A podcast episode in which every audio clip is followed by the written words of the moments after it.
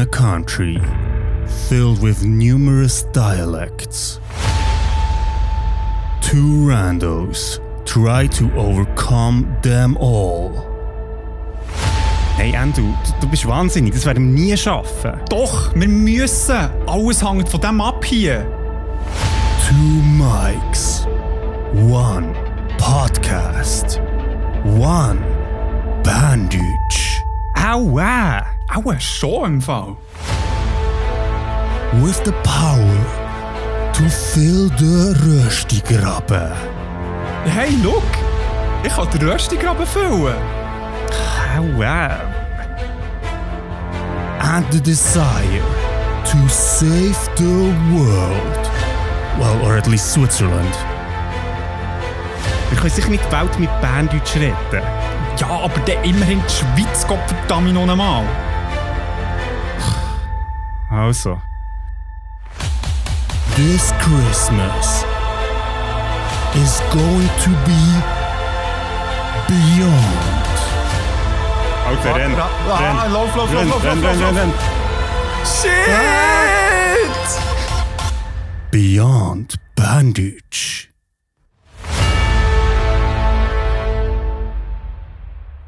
From Sammy Tag on your favorite podcast platforms.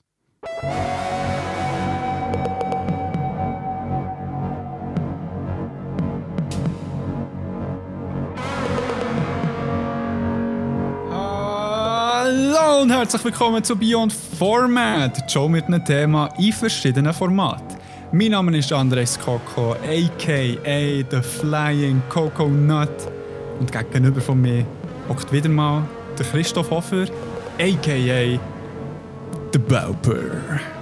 Yo!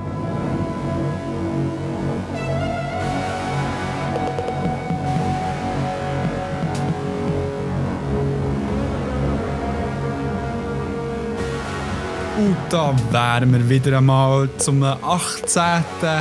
Mal. Das heisst, unser Podcast wird volljährig. Yeah. Oder macht man das, das rechnet man so im Podcastjahr? das heisst, äh, wir dürfen ab heute Alkohol trinken im Podcast. Ja, das haben wir schon seit zwei Folgen können. Jetzt, echt noch, jetzt können wir noch harten Alkohol saufen. Jetzt können wir den Headstuff nehmen. Yeah. Nice. hey, so wie es aussieht, ähm, hat sich noch nicht so viel verändert. Es hat geschneit, Corona wütet auch noch um. Und ich bin am Arsch, weil ich gezügelt bin. Darum ähm, übernimmst du, glaube ich, heute ein bisschen die Steuer an. Das ist gut. ja, also lasst noch das äh, leer sein. Wenn man zügelt, ist man dann am Arsch. Also zügelt einfach nicht. Aber nein, der Andrew hat sich natürlich müssen, ähm, zurückziehen, weil er echt so viel Fanpost hat bekommen von seinen Groupies, dass er echt eine neue Adresse braucht. Das ist eigentlich der wahre Grund. Ja, das stimmt. Weil ich meine alte Adresse schon irgendwo gedroppt habe. Ah nein, sie ist gehackt. sie, sie haben mich gestalkt und es war schlimm. Gewesen. Vor allem, man versteht unter Groupies vielleicht irgendwie eine junge, gut aussehende Frau, aber sie waren alles nur so Nerds, gewesen, die so nur auf Geek-Sachen stehen. Hey, Nerds sind ja Menschen. ist da hier für, äh, für Nerdrecht. Ja, ähm, neben Endo seinen Problemen ähm, habe ich noch schnell erwähnen, dass wir haben ja, das ist jetzt schon recht lang her, ich habe ja noch so eine, ähm, auf Insta und Facebook noch so ein Teaser-Blättchen gepostet für unsere letzte Folge ähm, zum Thema Zeit. Und ich noch schnell mhm. loswerden, dass ähm, das ist also das Original-Prop aus dem Film, den ich gesehen habe. Ja. Ähm, in einer Ausstellung in London, es war so eine Science-Fiction-Ausstellung. Und dort war auch der TARS, der in Interstellar vorkommt, also der Roboter. Mhm. Und der sieht zwar von außen recht geil aus, aber innen ist recht leer. Also es ist wirklich so eine Kiste einfach. ja, also... also er sieht recht so impressive aus von außen, aber wenn man so auf die Rückseite schaut, ist es so wie so eine ja, so eine Zalando-Schachtel, quasi eine leere. das ist im Fall noch lustig. Ja, gerade letztens wieder, ich glaube, der Channel ist schon ein paar Mal gedroppt. Corridor Digital macht, macht wirklich super Videos, wo sie auch der eine ähm, Animierer, Animator Animationskünstler, ich weiß nicht, wie sagt man, echt die, die Ja, das Sachen animieren. das war auch der beste Beschrieb. Nein, wo irgendwie erzählt hat, wie er der Olaf animiert hat von Frozen und wie er etwas so ein bisschen wie zusammengepastet hat, wo man im Nachhinein echt mega hat können kaschieren Mhm. Und dass es eigentlich wirklich so gang und gäbe ist, dass man einfach wirklich so mega improvisiert durch Filmszenen. Das ist echt wie, von vorne muss es echt super aussehen, Mhm. hinten dran muss es echt haben. Ja, voll. Darum, äh, ich, es Das ist überrascht mich nicht. bei Beyond Format eigentlich. Stimmt nicht. wir sind das Konstrukt, wir sind ähm, TÜV approved. Was ist das äh, für das Schweizer Pendant vom TÜV? Keine Ahnung. Äh, Das Schweizer Einheitsgebot. mit EFZ oder so. EFZ, ja. wir sind von hinten und von vorne geil. Ähm, ja, und dann wollte ich noch schnell etwas loswerden. Auch zum Thema Zeit. Äh, ich habe noch Life is Strange fertig gespielt. Ich habe letztes Mal erzählt, dass ich es, äh, glaub, irgendwo bei der dritten Episode bin umgehängt. Oh Ich habe das jetzt noch fertig gespielt. Wow, Mama Mia, hey, das Ende. Also ohne jetzt irgendjemanden zu spoilern, aber da hatte ich also ziemlich äh, so einen Kloß im Hals gehabt oder Ja. äh, tr- eine Träne im Augenwinkel. Also das ist also wirklich, hat mich schon recht mitgenommen. Ja, ja ich bin auch hure am Heulen. Also, ich bin am Heulen gewesen. Ja, voll. Ja, es ist wirklich Mhm. ziemlich ein Schlag in die Magengrube. Also vor allem, weil man irgendwie, ja, halt die Charaktere sehr lieb gewinnt, irgendwie so im Verlauf des Spiels. Mhm. Aber ich finde es recht cool. Also ich finde, sie bringen mega gute so Balance zwischen so dieser Teenager-Banalität und so wirklich krassen Themen her. Ja. Also jetzt dann, wo du mir hast gesagt ja, es sind krasse Themen drin, bin ich so in der Hälfte gewesen. Also ich dachte so, ja, es geht so. Also es ist schon krass, aber, aber dann bist du wirklich nochmal so, wow, okay, shit. Yes, sir, yes, sir. Ja. Ja, aber wirklich, aber eben, dürfen wir jetzt gar nicht zu viel verraten für die, die es noch spielen aber Voll. Also ich kann es sehr empfehlen. Also es ist wirklich Trend und recht gehabt, wo er hat Beyond Modern Classic, ich weiß, ich weiß zwar gar nicht, ob du das hast gesagt, aber äh, Momo. ist? Momo. Okay, Ja, okay. ja, Der ja. ist äh, approved. Approved. approved. nice. Wir müssen fast so eine Soundbite machen. ähm, ja, heute habe ich im Fall auch wieder äh, Kandidat dabei. Oh shit. Oh shit. Okay, ich bin gespannt. Ja, ja. Gut, aber du auch das stimmt. Ich habe, ich habe ähm, ein gutes ja, Stück also mehrere, Kultur, ja. mehrere Sachen, coole, also echt alles coole Sachen. Eigentlich haben wir heute wirklich nur cooles Zeug dabei. Aber Passt darum, auch gut zum Thema. Hey, schieß doch los. Was besprechen wir heute? Ja, also eben volljährig, 18. Episode, wow, wow, wow. Und da muss man sich natürlich die richtigen Themen auswählen. Und wir haben heute einen Klassiker ausgewählt. Und zwar Superheldinnen und Superhelden ist heute unser Thema. Mhm. Äh, ja, in der ganzen Menschheitsgeschichte hat es ja immer wieder Geschichten von Figuren mit übermenschlichen Kräften und Fähigkeiten gegeben. Ähm, Mhm. Zum Beispiel der Gilgamesh, falls der noch jemand kennt, aus dem Gilgamesh-Epos. Das ist eines der ältesten überlieferten Schriftstücke, die es überhaupt gibt. Ähm, Ja. Der ist auch ein Superheld. Also, da kann man so zumindest interpretieren. Ah, voilà. Und die meisten von den heute bekannten Superheldinnen sind aber so im 20. Jahrhundert mit der Popkultur in den USA und interessanterweise parallel etwa gleichzeitig in Japan entstanden. Also die Okay. viele von denen man kennt. Und natürlich gibt es zahllose Medien und Formate, wo Superheldinnen und Superhelden vorkommen. Mhm. Und wir haben uns jetzt heute aber für drei eher spezielle Medien entschieden, äh, anhand von denen wir Superhelden besprechen Mhm. ja, und was es da für Unterschiede und Gemeinsamkeiten gibt. Und natürlich. Beyond wieder- Disclaimer. Beyond Disclaimer. ähm, ja, also ich meine, ihr könnt euch vorstellen, oder, es gibt 100 Milliarden Superheldinnen und Superhelden und wir haben jetzt wirklich echt nicht jeden und jede können berücksichtigen. Mhm.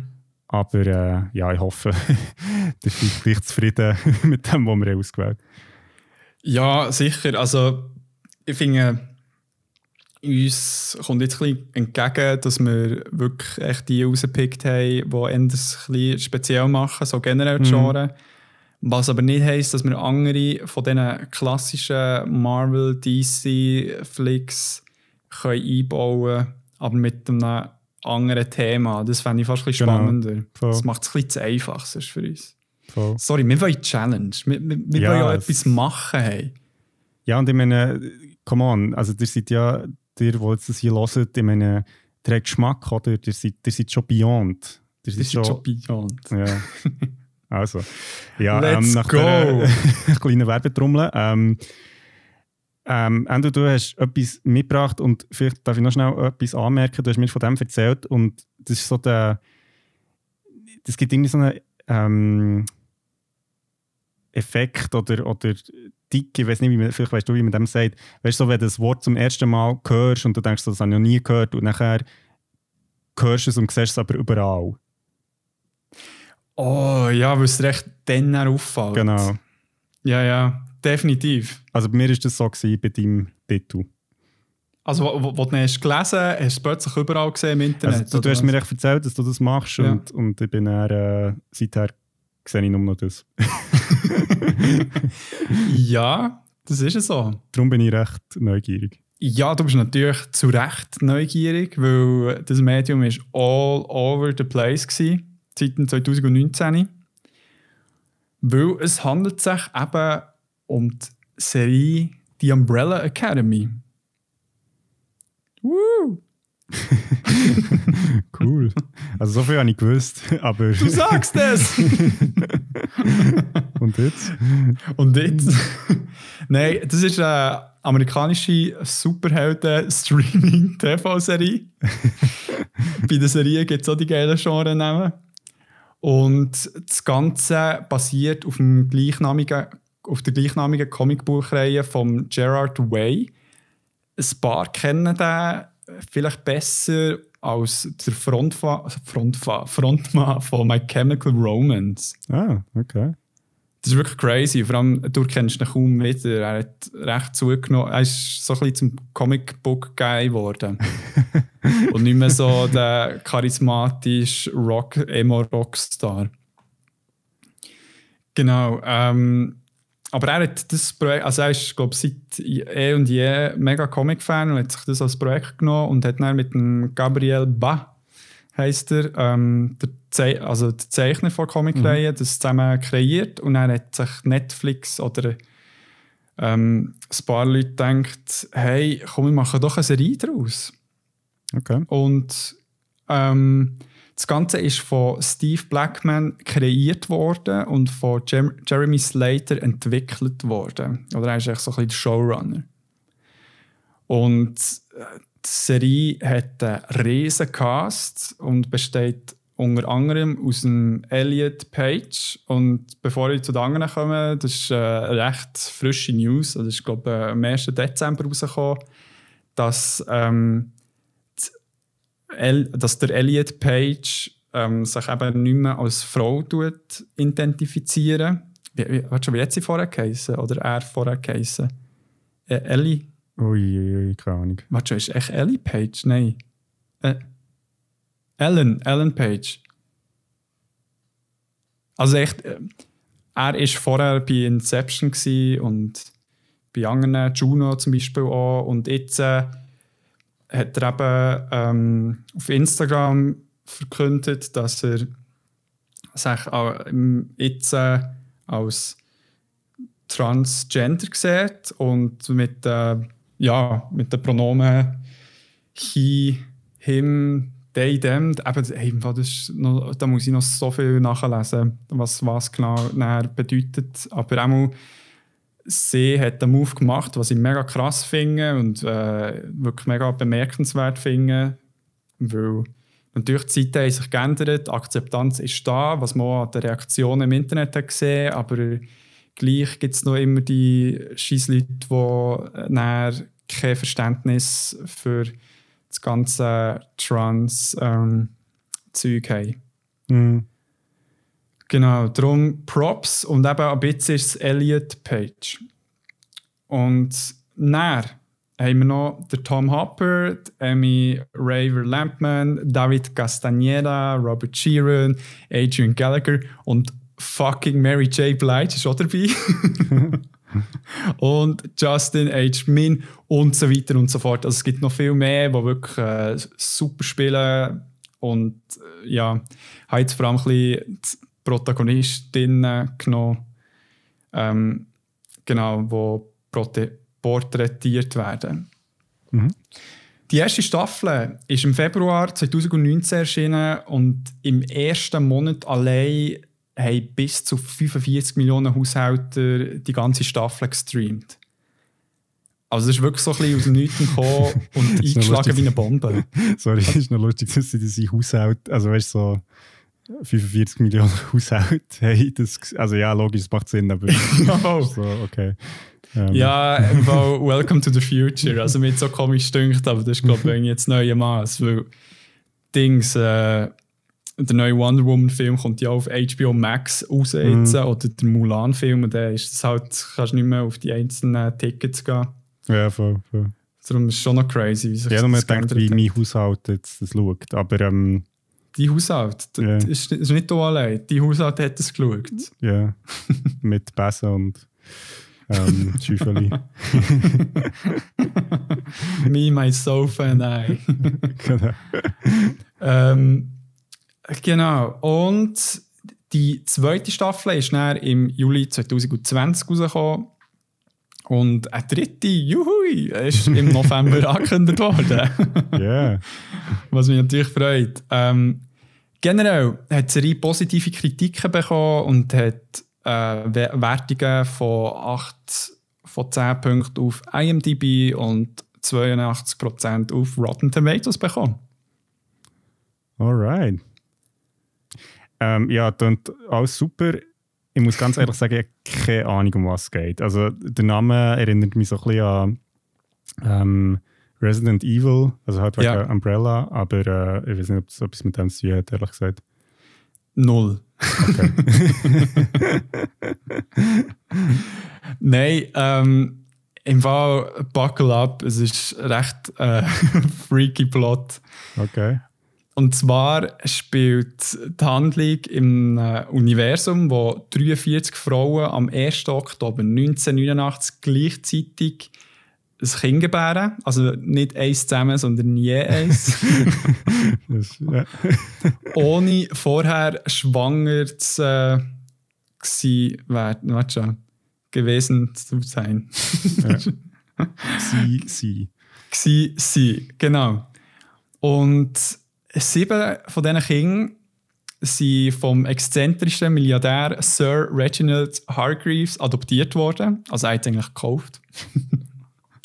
Und ich, er hat dann die Kinder so zu einem Superheldinnen-Team mit dem Namen die Umbrella Academy verwandelt.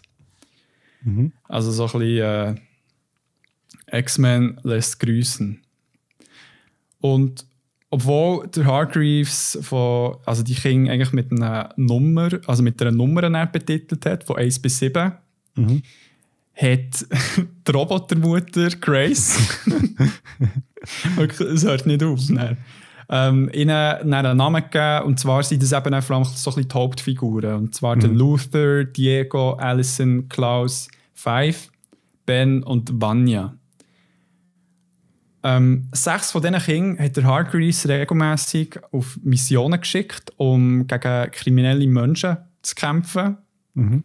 Und alle sechs von denen besitzen Superkräfte, außer Nummer 7, die Vanya, die aus dem Grund auch immer ähm, auf dem Anwesen bleibt, wo mhm. der Hargreaves wohnt. Darf nicht mitkommen und wird mega ausgeschlossen. Zeitlich spielt die Handlung meistens in der Gegenwart. Also es hat so einen Zeitsprung gegeben, wo ähm, die meisten von diesen Kindern schon erwachsen sind. Und jetzt will ich euch schnell ein bisschen erzählen, wo die in diesem Zeitpunkt stecken. Und zwar haben wir als erstes Luther, der aus irgendeinem Grund halber Menschenhaft ist. Also er hat äh, zwar ein normaler Gring, aber ist ein Hurenfetzen und hat äh, sonst überall Haar im Körper. Und er ist seit vier Jahren auf einer Mondstation im Leben. Aus irgendeinem Grund. Dann haben wir äh, Alison, die eine berühmte Sängerin ist geworden. Die Vanya, die eine professionelle Viol Viol Violin Gigaspielerin ist geworden. Dann haben wir den Klaus, der ein riesiges Drogenproblem hat. Und ähm, ja, ein kleiner Junkie ist. Der Ben ist gestorben, aber er taucht als Geist wieder auf und der Klaus kann ihn eben sehen, weil das seine Superkraft ist. Er kann tote Okay. Menschen sehen. Und der Diego ist ein vigilanter Verbrechensbekämpfer geworden, der aber immer wieder in Scheissdreck hineingeraten. Und ja, nachher, also es ist dann wie klar, okay, die haben nicht mehr so viel Kontakt gehabt. Irgendetwas ist passiert während den letzten paar Jahren. Mhm. Aber die entfremdeten Geschwister die treffen sich wieder, nachdem sie erfahren haben, dass der Reginald Hargreaves gestorben ist. Okay. Das ist so ein bisschen der Grund, dass wieder alle zusammenkommen und natürlich ist dann der Raum gefüllt mit Konflikt. Jetzt, die, die nachgezählt haben, ist diesen schlauen Füchsen ist vielleicht aufgefallen, dass jemand gefällt hat. Und zwar ist der Five, der seit äh, 17 Jahren spurlos verschwunden ist. Der war eigentlich nicht mehr da. Gewesen. Hey, aber er kommt zurück aus der Zukunft. Schon einer von meinen Superkräften. aber er, ist immer noch, er hat immer noch sein jüngliches Aussehen und wird von zeitreisenden Agenten verfolgt. Klar. Wie es halt so ist. Ähm, der Five trifft auf seine dysfunktionale Familie und übermittelt dann mit der Zeit die schlechte Nachricht, dass eine globale Apokalypse bevorsteht. Und von hier, von hier an versuchen sie, ähm, versucht die wiedervereinten Geschwister das Geheimnis von, dieser, von ihrer dysfunktionalen Familie aufzudecken, weil sie ein bisschen, alles ein bisschen voneinander wissen, was ist genau los war, warum es so, wie es jetzt ist. Währenddem sie auch anfangen, aufgrund von ihrer unterschiedlichen Persönlichkeit und Fähigkeiten wiederum auseinanderzugehen. Und natürlich die Apokalypse aufhalten. Das ist auch noch so ein bisschen etwas, was ich mache. Das, ist auch noch, das ja, wäre auch noch gut. So. Wäre auch noch gut. Aber, wie schon gesagt, it's all over the place. Das ist echt so, eben so ist schon die erste Episode. Das ist echt so, was zur Hölle geht ab. Okay. Aber fear not, my child, es, es macht mehr Sinn. Also es, es ist Also. definitiv sehr unterhaltsam. Okay, ähm, du hast in dem Fall jetzt ähm, Staffel, Staffel 1 und 2 gesehen. Ich habe Staffel 1 und 2 gesehen und bin ultra Fan im Fall. Also, das ist, also zuerst mal der Start der Serie, so etwas habe ich eigentlich selten gesehen. Also so etwas wirklich überwältigend. Also es ist gut so ein bisschen eine Grenze zu too much, aber eben gut auch nicht. Weil ich meine, eben, du, du hast von Anfang an hast Zeitreisen dabei, Superkräfte, Android-Mütter. Ah, stimmt. Und dann haben sie noch so einen ähm, Haushälter oder einen Butler, der ein Schimpanse ist, der kann reden kann. Also, wirklich alles. wirklich, äh, für, für alle hat es irgendetwas. Und was aber näher einem gleich weißt, zutreibt, weiter zu schauen, ist so ein bisschen, ähm, sie bauen gleich noch recht viele Sachen, vor allem zwischenmenschliche Sachen, die einem auch bekannt vorkommen. Mhm. Und dort fühlt man sich sicher, aber gleich will man wissen, wie bekommen sie das alles unter einen Hut. Mhm. Mhm. Und ähm, warum ist die Situation über so, überhaupt so, wie sie ist? Und ja, was jetzt für mich die Umbrella Academy so interessant hat gemacht, sind die einzelnen Charaktere, die alle ihren eigenen Twist oder irgendeinen Spin in die Serie einbringen. Und alle haben auch wirklich mehr oder weniger einen spannenden Subplot. Also haben so ein bisschen ihre eigene Mehr oder weniger. Story. Ja, mehr oder weniger. Also der Subplot hat mich natürlich mehr interessiert, aber so im Schnitt haben mich auch interessiert. Okay. Das, das ist doch mal gut. Ja, und, und eben in der zweiten Staffel habe ich es sogar noch nicer gefunden, so, wo sich die Charaktere haben weiterentwickelt Und ja, die Serie ist ebenfalls wirklich gefüllt mit einem super Humor. Meiner Meinung nach in der zweiten Staffel noch besser. Mhm. Und ähm, ja, eine Show machen. Man merkt so, dass sie ja, mal probieren, mit der ersten Staffel so ein Konzept in die, in die Welt rauszubringen. Haben gemerkt, okay, die Leute haben es gerne, haben es gerne und dann haben sie gedacht, ja, easy, in der zweiten Staffel können wir richtig kreativ werden. Und so. Okay. Aber äh, so, soweit ich weiß, bleiben sie auch recht treu an den Comics. Also, dass sie dort nicht eine mega abspeckte Version machen. Mhm. Okay. Ähm, du hast jetzt ein bisschen erzählt von diesen verschiedenen Superheldinnen ähm, und auch ein bisschen schon gespoilert, was die für Spezialfähigkeiten haben. Ähm, wie werden die in, in, der, also in Umbrella Academy in dieser Serie dargestellt? Also die Superheldinnen werden bei Umbrella Academy auf den ersten Blick also so ein bisschen das Konzept dahinter wirkt echt so ein bisschen so, als ob es ein Abklatsch von X-Men wäre. Also mhm. eben mit der Akademie und mit, also ist ja fast wie das Internat von Charles Xavier bei X-Men. Mhm. Und ebenfalls haben ja fast alle Kinder Superkräfte und teilweise aber auch nicht so oft gesehene ähm, Kräfte, also wo jetzt aus dem Mainstream Superheldinnen Genre bekannt wären. Also ich mhm. rede jetzt wirklich von denen, nicht von den Comics. Und ich weiß nicht, willst du ein paar Beispiele hören oder findest du das äh, schon ein bisschen zu spoilerig? Ja, also mal ein Beispiel musst du schon bringen, finde ich. Ja, also zum Beispiel der eine, sage jetzt nicht mehr, kann Tentakel aus seiner Brust wachsen, so riesige. Also das ist eigentlich wie ein Monster, das rauskommt und kann die Leute zerfetzen. Und äh, was eine ultra geile Fähigkeit ist, ist, die eine kann sagen, I heard a rumor und irgendetwas dranhängen und dann passiert es. Egal was. so ein bisschen Death Note-mässig. Also okay. wirklich sehr strub. Genau, und dann eben das mit den toten Menschen gesehen, ist auch so etwas, mm. was man nicht allzu oft vor allem als Superheldenkraft sieht. Mm. Genau. Aber was so ein unterscheidet, sind so ein bisschen die klassischen Superheldinnen-Tropen, die fehlen. Und zwar ähm, aus dem Grund, da die Familien stark mit ihren eigenen Problemen zu kämpfen haben und meistens oder meistens sehr wenig Gedanken an das allgemeine Wohl der Menschheit äh, verschwenden. Äh, vielleicht noch schnell einfach Hinweis, äh, Tropen, also mit dem ist jetzt nicht irgendwie der Süden gemeint oder so, oder dort, was ähm, Regenwald hat, sondern das ist so ein äh, Synonym für ein Handlungselement, also so ja, ähm, zum Beispiel das, Englisch. Ja, also Trope, aber es gibt so auf Deutsch, aber glaube in der Literaturwissenschaft, ähm, mhm. das ja, genau, ein Superheld oder eine Superheldin zum Beispiel muss entscheiden zwischen Rette also es gibt glaube ich die Szene in Spider-Man, meinte ich, wo, wo irgendwie MJ auf der einen Seite und auf der anderen Seite die Gondel mit irgendwie oder 20 Leuten. Ja, genau. Ja, genau. Und nachher muss, muss der Held oder die Heldin entscheiden.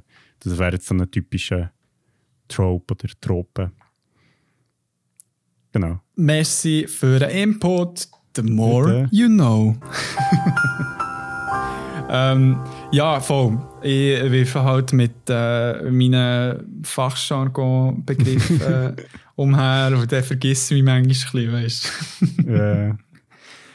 ähm, Item, auffallend, finde ich eben, ist echt ebenfalls auch, dass die Verwendung von der Superkräfte nicht so oft gezeigt wird wie in anderen Medien. Ich weiß jetzt nicht, ob das damit zu tun hat, dass halt so eine Serie nicht so ein riesiges Budget hat. Mhm. Aber für das, dass es halt so eine Netflix, äh, kann ich so, wie soll ich sagen, Blockbuster-Serie ist, wo auch recht viel Geld drum war, ja, kann sein, dass vielleicht ein bewusster Entscheid ist, um eben so ein bisschen die Familienprobleme in den Vordergrund zu mhm. rücken. Mhm. Du hast ja irgendwie am Anfang schon so ein bisschen gesagt, in dem Sinn, die Serie unterscheidet sich auch ein bisschen von anderen Medien, die Superheldinnen thematisieren. Jetzt einerseits durch eben das Fehlen von diesen typischen Handlungselementen, andererseits nicht so viel Action. Gibt es noch andere Unterschiede? Also der mit der Action habe ich nicht gesagt. Action ja, sorry, das stimmt, das stimmt. Äh, ähm, nein, ich meine, äh, was sagen wir dem? Superkraft-Einsätze. Genau. das ist schon so ein Fachjargon-Begriff. ja, genau. Ähm, ja, also im, Gegensatz zu anderen Medien, wo, wie soll ich sagen, meistens zur Abwechslung so ein bisschen ins Anti-Helden-Schema einrücken. Also nämlich irgendwie Deadpool oder Mhm. so Sachen ähm, setzt die Umbrella Academy nicht das äh, Superheldinnen da sein auf den Kopf, sondern rückt die Menschlichkeit von der ProtagonistInnen in den Vordergrund. Mhm. Okay. Und die Serie übermittelt eigentlich zwischenmenschlichen Konflikt, mit denen sich die meisten können identifizieren können. Sage ich jetzt mal, steile These. Und auch wirklich nachvollziehbar sein oder wo die Leute können nachvollziehen Ähm, Das heisst, also, also hast du das also, Beispiel, genau, das hat mich jetzt wundern ähm, ich würde glaube ich ein bisschen zu fest spoilern. Also ich meine, gut, Drogenproblem gibt es Mhm. Ja, sicher ja. Leute, die auch Erfahrungen gemacht haben. Mhm. Ähm, Anerkennung von, äh, vom älteren Teil. Mhm. Verzweifelt probieren, die Familie zusammenzuhalten. So, bisschen, Mhm, so Sachen. mhm, Wenn, man mhm, die so ein bisschen, wenn man die so ein bisschen anbricht, äh, kennt man die Sachen auch. Mhm. Genau. Und was natürlich auch, also in anderen Medien wird das vielleicht auch gezeigt, aber hier ist es wirklich recht klar, dass all die SuperheldInnen in der Serie einfach wirklich äh, Fehler machen, wirklich irrational handeln teilweise und auch wirklich unsympathisch können sein Und äh, aber aus nachvollziehbaren Gründen. Also es ist nicht irgendwie so, dass sie echt anti sind, damit sie anti sind, irgendwie Mhm. aus, äh, wie soll ich sagen, arroganten Gründen oder so, sondern eigentlich wirklich so, ja, es, es macht, also so ein bisschen, wie sich die Charaktere entwickeln, meiner Meinung nach, ist sehr echt. Und was so ein bisschen Serie vorantreibt, ist eben die Dysfunktionalität von Familien, wo ja so ein bisschen im Vordergrund steht. Also so ein eine Family Story mit eben Leuten, die Superkräfte haben. Ich muss irgendwie so ein bisschen an Incredibles denken. Also, äh, aber den habe ich schon sehr lange nicht gesehen. Ja, äh, das hat ein bisschen etwas. Also, weil dort ist es ja auch so klein, also so Familienproblem, Mhm. aber sie haben auch noch Superkräfte und müssen zwischendurch auch Superhelden-Sachen machen. Ja, voll. Das geht ein bisschen ins Gleiche, ja. Okay. Ja, voll. Aber eben, keine Angst, es ist gleich Action und so weiter. Und eben, es ist eine wirklich mega lustige Serie. Hat wirklich coolen Humor und ja. Hast du echt das zwei gesehen von The Incredibles? Nein, eben nicht. Das müsste man noch schauen. Der ist super im Fall. Wirklich mega gut. Alright. Ich kann dir empfehlen. Ähm, ja, klingt auch auch sehr cool als äh, Umbrella Academy. Denke ich, das könnte ich mir mal anschauen. Hast du sonst noch Sachen, die du hast wollen loswerden Ja, also ich weiß nicht, ob es ist übergekommen, aber äh, die Umbrella Academy gehört wirklich zu meinen Serien-Highlights vom Jahr 2020 und wir haben wirklich, also es war ein Jahr gewesen. Serienweise, weiß jetzt nicht, was gerade äh, näher wäre gekommen, aber auch die Umbrella Academy war ein Lichtpunkt gewesen. Okay. Und meiner Meinung nach ist es sicher ein starker Kandidat für einen berühmt-berüchtigten Beyond Modern Classic Award. Ah, okay, nice, nice. Ja, der, ähm, ich weiß gar nicht, müssen wir das eigentlich aber zu zweit bestimmen? Wie, Ich, also das wäre also so bisher ein hast du, glaube ich, vergeben äh, nach Lust und Laune. Vielleicht müssen wir mal ein Controlboard einführen, wo, ähm, Weil es entwertet natürlich auch den Award ein bisschen, aber äh, ich glaube, über das haben wir glaub, schon mal geredet, glaube ich, in der letzten Folge. nee, also es ist meistens so, dass sie es echt behaupten und er wartet darauf, bis du es kannst bestätigen Ja, ist gut, Also- okay. Ja, also pending quasi so. Ähm, Genau, ist gut. genau. Hey, und eben, und auch sonst, ich finde, der Cast macht wirklich einen genialen Job, die Charaktere echt überzubringen. Und man merkt, dass die Macher innen von der Serie eng. Ui, jetzt muss ich gorpsen. Sorry. dass sie eng mit dem Gerard Way, My Chemical Romance Brother und äh, die mit dem Gabriel Ba zusammengearbeitet haben. Weil, äh, wie die Skurrilität von Comicbuchreihen, weil die sieht auch sehr freakig aus, gut da reingearbeitet worden ist, ohne die Leute abzuschrecken. Okay. Darum wirklich eine riesen Empfehlung und sorry, so niederschwellig wie eine Netflix-Serie, das gibt es einfach nicht. Also da muss man sich nicht mal etwas kaufen. Ja, voll. Also außer das Abo. Aber ja, es haben ja recht viele Leute Netflix. Ja, super. Danke vielmals für die Empfehlung. Bitte, bitte, gern geschehen. Und ja, dann würde ich noch sagen, dass wir einen fließenden Übergang zum nächsten Medium machen, wo du uns ein super, duper tolles Comic hast mitgenommen. Ja, dreimal darfst du raten, was der Name von dem Comic ist oder von der Graphic Novel. Ähm, es handelt sich dabei um Watchmen. Aber der ist mir jetzt nicht raten. Ja, ja, das hast du ja schon gewusst. Ein paar von euch. Ich glaub, du hast es ja, oder? Nein, eben nicht. Ah, Eben okay. nicht. Ah, Ich habe es noch nie gelesen. Ich wollte es mir mega gerne kaufen, aber es ist immer so teuer im Stauffacher. Und Ja. sonst bestellen habe ich mich jetzt auch nicht mögen drum ringen. Aber hey, Christmas right around the corner. ja. Also, falls der Mando etwas schenken das ist eure Chance. ich habe dich angesprochen im Fall. Ah, ah okay. ähm, ja, für alle, die nicht wissen oder wissen, was Watchmen ist, die müssen es auch gleich hören. Es ist eine Comic-Serie vom britischen Schriftsteller Alan Moore, der auch wie für Vendetta hat geschrieben oder äh, Batman The Killing Joke oder Andrew Osher hat vorgestellt hier. Ich weiß nicht mehr in welcher Episode. Antagonistin. Ja, ist das sechs, sieben, keine Ahnung. ähm, genau, und vom britischen Zeichner, dem Dave Gibbons, äh, wo zum, der, also zum Beispiel für Superman hat zeichnet und dem John Higgins, ähm, wo auch äh, bei Batman The Killing Joke hat ähm, koloriert, Koloriert, okay. wie man das sagt bei Comics. Gibbons und Higgins. Genau. Okay. Äh, die Serie ist zwischen äh, 1986 und 1987 von DC Comics publiziert worden und ist direkt ein kommerzieller Erfolg geworden und gleichzeitig auch noch vor Kritik hochgelobt. Also eigentlich so das, was fast nie passiert. Meistens ist es Ja. entweder kommerziell erfolgreich oder, oder nicht. Ah, Und die Kritik findet es dann auch im Nachhinein geil. Aber das ist wirklich Ja. alles auf das Mal gekommen. Oh, crazy.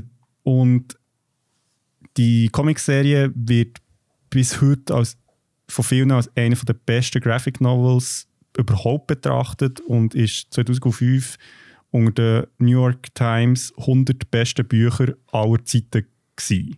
Das ist so Also, leid. Das ist schon noch crazy. Ich meine, so, also mit allen halt Büchern, also Romanen zusammen. Das ist heftig. drunter gewesen. Ich werde dann noch ein bisschen eingehen, wieso, aber ähm, also, es ist wirklich cool. Ja.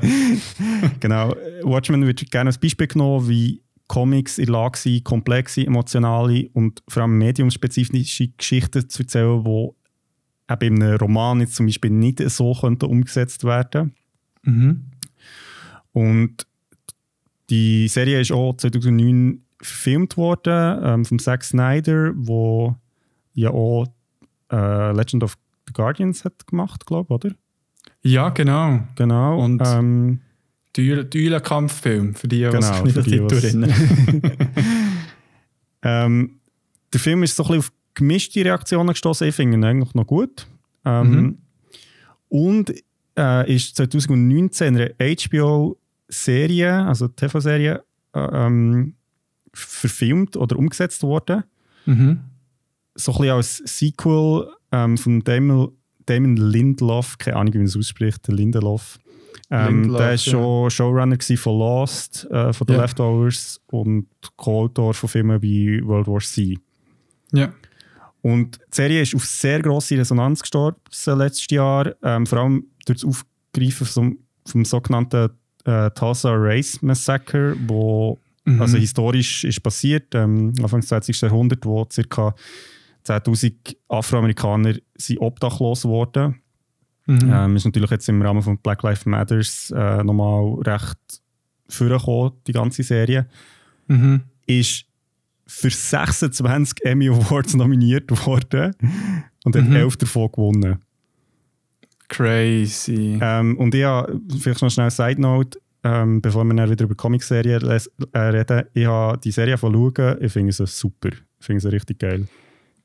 Ist eben noch auf meiner To-Watch-List. Die Ja. steht noch vor mir. Aber die Also gut für- Die Fans von Watchmen, also von, von, von den Comics, wirklich sehr fette Empfehlung. Es ist wirklich Mhm. geil gespielt, geile Musik, ähm, Mhm. geile Story. Ja. Ist wirklich cool. Hey, darf ich da schnell ähm, auch Input geben? Ja, klar. Weil bei äh, die Umbrella Academy, der zweiten Staffel, haben sie ja ähm, gut im, auch im Zusammenhang mit Black Lives Matters sehr cool auch die, ähm, also so ein bisschen ähm, die Bürgerrechtsbewegungen thematisiert in der zweiten Staffel Mhm. in den USA. Also wirklich sehr cool eingebaut und hat halt zeitlich wirklich unabhängig von den Geschehnissen der Welt Mhm. mega reinpasst. Ja, cool. Kann ich auch empfehlen. Also noch doppelt. und genau. Ja, zurück zu Watchmen. Ähm, also bevor, ich könnte das am Schluss machen, aber ich sage es jetzt, es ist äh, Beyond Classic, ganz klar. Ähm, also es ist Mhm. super, super cool. Hey, das glaube ich im Fall ganz fest und ich schäme mich richtig, dass ich es noch nicht gelesen habe. Darum bitte nicht zu fest spoilern. ja, also ich hoffe es jetzt mal für dich, dass es nicht gespoilert wird. Aber erzähl mir doch gleich mal so ein bisschen, ja, was ist so ein bisschen das Setting, die Handlung? Genau, also nein, ich werde, ich werde nicht spoilern, keine Angst. Ähm, das mache ich generell nicht. Äh, vor allem nicht bei so einer coolen Geschichte. Also es ist so ein bisschen ähnlich wie bei Umbrella Academy. Also du musst dich ein bisschen festhalten, es ist recht komplex, was jetzt kommt. Also Ja. Die Handlung von Watchmen spielt in den USA in den 1980er, also ungefähr auch zu der Zeit, wo es rausgekommen Ja. mit dem einzigen Unterschied zur realen Geschichte in dem Sinn, dass seit 1938 Superhelden existieren in den USA.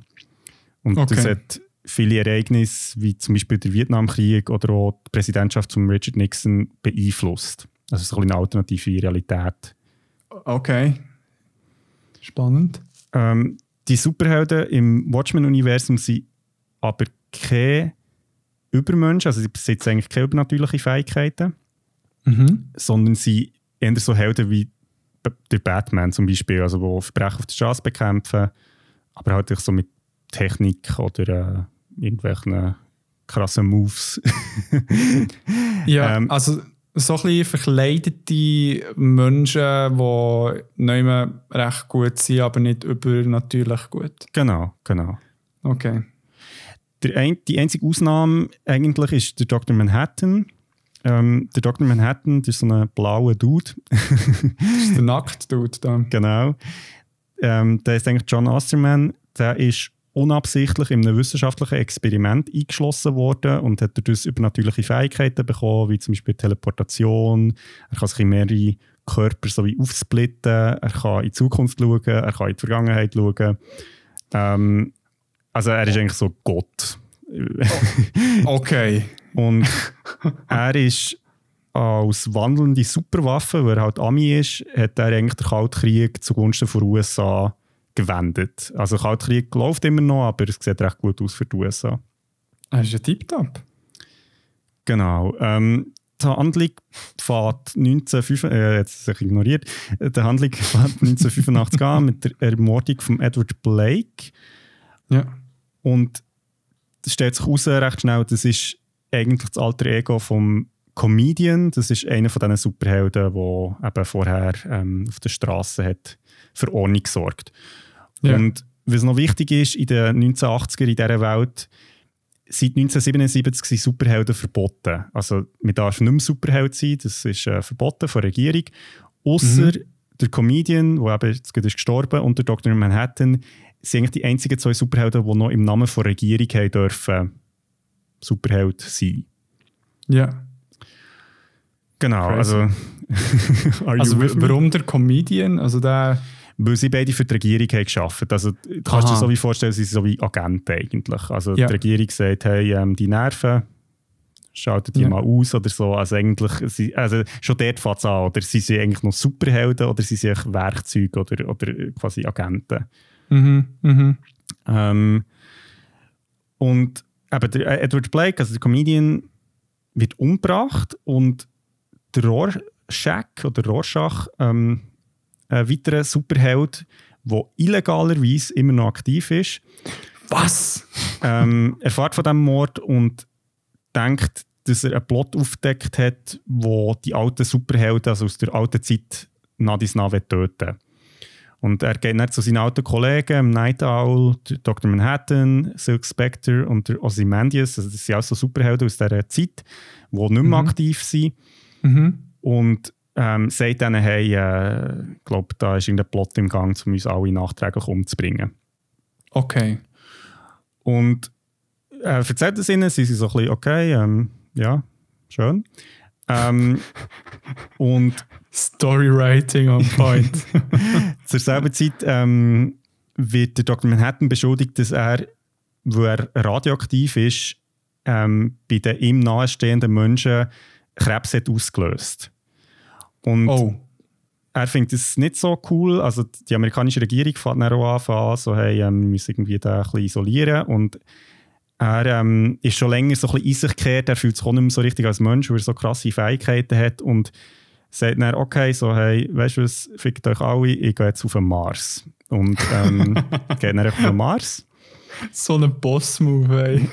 Und er ist dann echt dort, ein bisschen am Chillen. Und währenddessen hat die Sowjet- die Sowjetunion ist dann also natürlich so, okay, das ist unser Zeitpunkt, jetzt können wir quasi ähm, den Kalten Krieg zu unseren Gunsten wenden und fällt in Afghanistan ein Ja. ähm, und provoziert mit dem eigentlich Atomkrieg.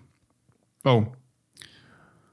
Ähm, das ist so ein bisschen weltpolitische Lage. Und jetzt ist es so, dass ähm, der Adrian Wade, also das ist ähm, der Ozymandias, einer von diesen alten Superhelden, der wird auch versucht umzubringen. Mhm. Und mit dem scheint im Rorschach seine Theorie zu stimmen und der äh, Daniel Dryberg, also Night Owl und Laurie Suspecic, Suspector. Jusp Juspekczk.